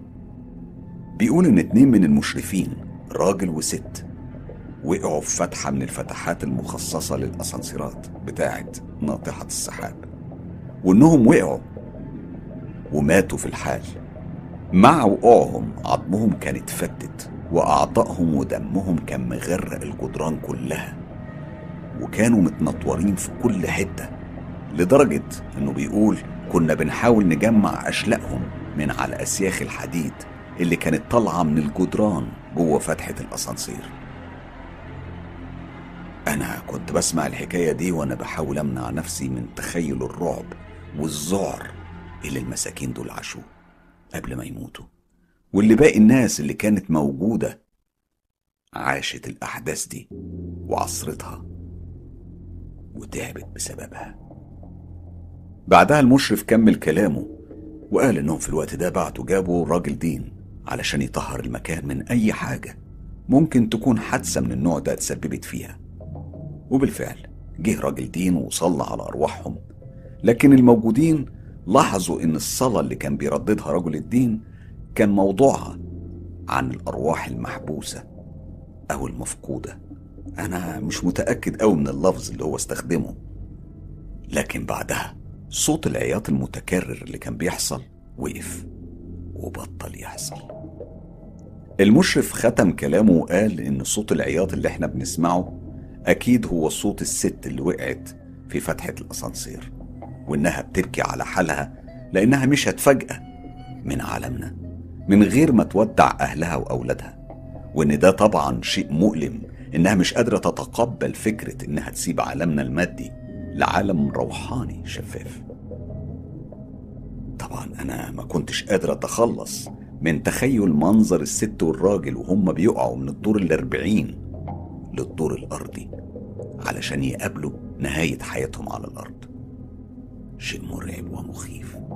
ومجرد تخيل الأفكار اللي ممكن تكون دارت في دماغهم في اللحظات القصيرة دي كان بيخليني أحس إن شعر إيدي بيقف من الخوف والفزع. فما بالك باللي عاشوا اللحظات دي نفسها؟ أكيد كانوا بيصرخوا بيستنجدوا وأكيد كمان كانوا عارفين إنهم خلاص هيموتوا وإن دي فعلا النهاية ومفيش مفر منها. أنا من يومها دورت على شغل في مكان تاني وقطعت علاقتي بالمبنى ده وحكايته الحزينة. حقيقي العالم اللي بنعيش فيه بتحصل فيه حاجات صعب قوي نفهمها ونفسرها. فكرة الإيمان بالأفكار الغريبة وقصص العفاريت والجن مش كل الناس بتؤمن بيها ومش كل الناس بتقتنع بوجودها. البعض مننا حتى اللي بيسمع القصص دي بيسمعها على سبيل التسلية. لكن الموضوع عمره عمره ما كان تسلية. الموضوع حقيقي حقيقي جدا. والتجربة اللي هنسمعها حالا هتأكد على المعنى ده. اسمعوا معايا. التجربة دي تجربة حقيقية مية بالمية وحصلت فعلا بكل التفاصيل اللي هتسمعوها حالا. أنا عمري ما آمنت بقصص العفاريت والأشباح والجن والظواهر الغير طبيعية. والسبب إني إنسان عملي جدا وما عنديش إيمان غير بالحاجة اللي أقدر ألمسها وأشوفها بعينيا لكن موقف حصل لي مؤخرا. هز معتقداتي وأفكاري وقناعاتي في الصميم. واسمح لي أحكي لك الموقف ده ويا ريت يكون عندك تفسير للموقف. صديقة عزيزة عليا كانت نقلت من شقتها الجديدة فجأة بعد ما سكنت فيها تلات أيام بس. أنا كنت مش مستوعب قرارها والسبب إنها كانت بتدور على شقة في الموقع والمواصفات دي من فترة طويلة جدا. تصرفها ده كان غريب خلاني أسألها عن السبب العجيب ورا القرار ده. هي حكت لي حاجة أنا لحد اللحظة دي دماغي بتلف مش مستوعبها أبدا. هي قالت لي بالحرف الواحد واللي هحكيه دلوقتي هو كلامها بدون زيادة أو نقصان. أنا عايز أقول حاجة. أنا خايفة. مش خايفة على نفسي وبس لأ أنا خايفة على أولادي كمان. والسبب إن جوزي بيقول إنه بيسمع أصوات غريبة من ساعة لما نقلنا للشقة الجديدة. وكمان بيقول إنه بيشوف حاجات أنا عمري ما شفتها. من ليلتين فاتوا أنا صحيت من النوم على صوته في جهاز مراقبة الرضع اللي إحنا سايبينه في أوضة بنتنا الرضيعة. صوت جوزي كان بيزعق وبيقول انت فين؟ انت في انهي مصيبة؟ وريني نفسك. وريني نفسك. أنا وقتها قمت جري من السرير على أوضة بنتنا الصغيرة. لما دخلت اتفاجئت إنه واقف في نص الأوضة وكان ماسك سكينة وعمال يلفها في الهوا وهو بيصرخ. والبنت كانت مفطورة عياط في سريرها. لما شافني جرى عليا وكان على وشك يخبطني بالسكينة اللي معاه. جوزي بصراحة أنا فكرته فصل خلاص فصل تماما وحصل له حاجة في مخه. اللي حصل إن أنا في النهاية اتمكنت إني أنبهه إن ده يبقى أنا وإن أنا مش حد تاني. وفي الحال سحبت البنت من السرير واتصلت بالشرطة لأني بصراحة كنت خايفة من وجوده حوالينا وهو في الحالة دي. أنا طبعا كاره نفسي جدا إني في الوقت ده اضطريت أعمل كده.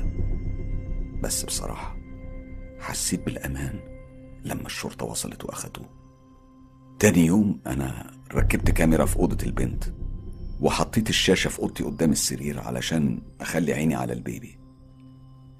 امبارح بالليل وأنا بتقلب في السرير وكنت نص نايمة.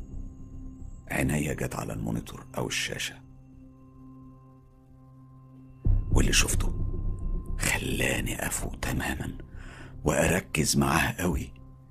كان في ظل أسود. الظل لما ركزت معاه اكتشفت إنه واحدة ست. كانت واقفة جنب السرير اللي فيه بنتي الرضيعة. عينين الست دي كانت بيضة جدا. بياض غريب. ظاهر قوي في ضلمة الأوضة.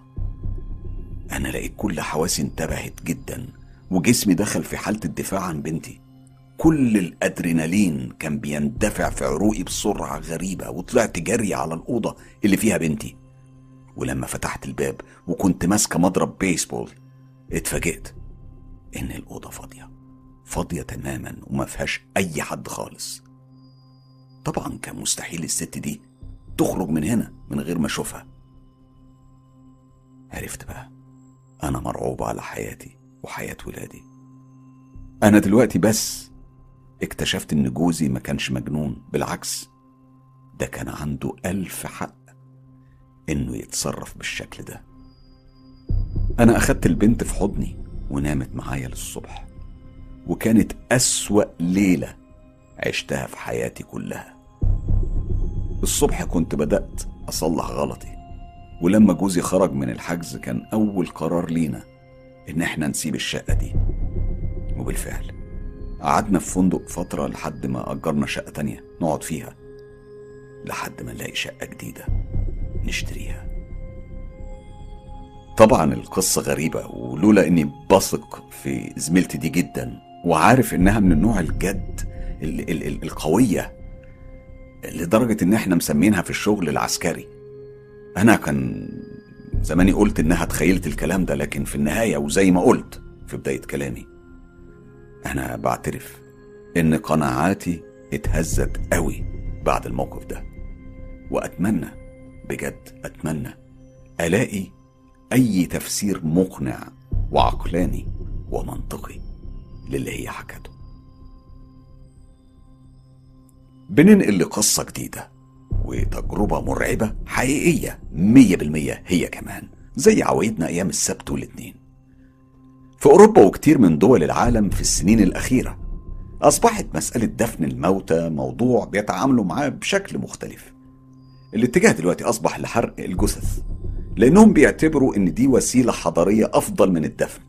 طبعا من وجهة نظرهم إن ده بيجنب المتوفي إن الدود والطفيليات إنها تتغذى على الجثة وإن الجثة تنتن وكل الحاجات اللي مش لطيفة اللي بتحصل بعد الوفاة. أيا كان الموضوع أنا مش بطرحه للنقاش. أنا بس بعرض لتجربة مرعبة مرعبة جدا ومخيفة.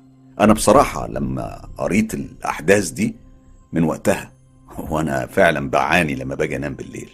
الأحداث اللي هحكيها دلوقتي حصلت لواحد من العاملين اللي بيشتغلوا في وحدة من وحدات الحرق في سويسرا واللي تفاصيلها بقول أهو ممكن تكون مرهقة.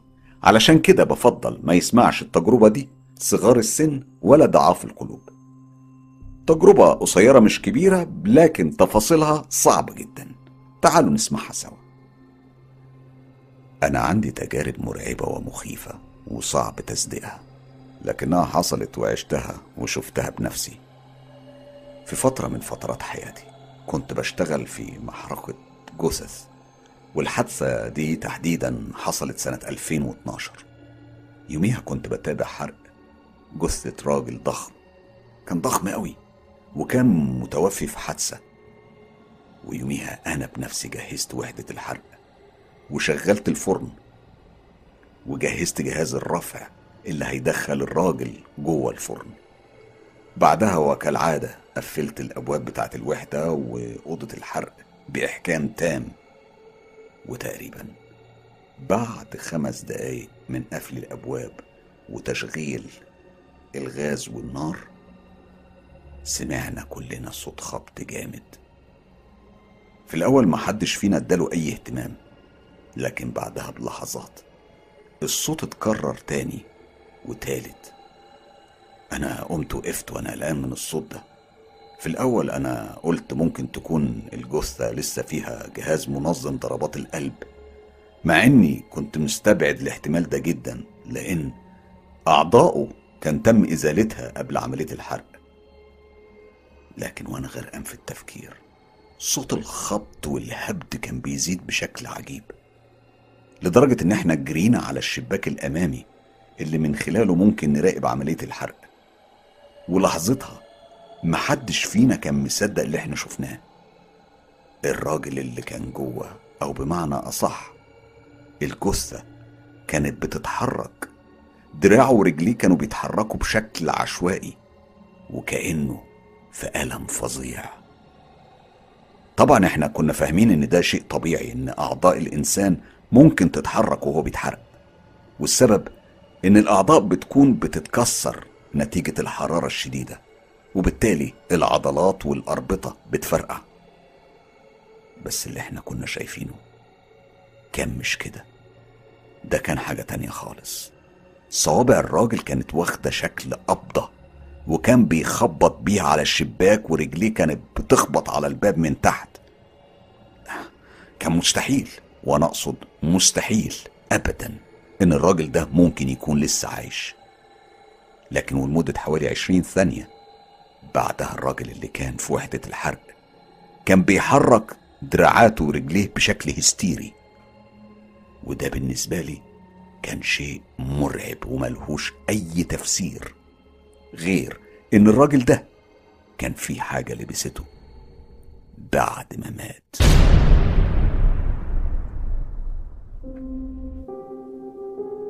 خليكم فاكرين كل شهر بجمع حلقات الشهر اللي قبله في ملف طويل مخصص لعشاق الرعب والغموض والإثارة. لو عندكم تجارب حقيقية وحصلت لكم بالفعل أو لحد من أصحابكم وحابين تشاركوا بيها أصدقاء مستر كايرو. ابعتوا التجارب على الصفحة الرسمية للإعلامي حسام مصباح على موقع التواصل الاجتماعي فيسبوك أو على موقع صراحة أو تطبيق تليجرام كل الروابط دي موجودة في خانة الوصف. للحصول على كل الحصريات انضموا لجروب تجربة رعب مستر كايرو وصفحة هستيريا قصص رعب على فيسبوك. ولو حابب تدعم تجربة مستر كايرو ادعموا بالاشتراك في القناة والإعجاب بالكليب لو عجبكم. وطبعا share الكليب في كل مكان. واتساب ماسنجر انستجرام تليجرام وأخيرا يوتيوب. خلي الدنيا كلها تعيش تجربة مستر كايرو.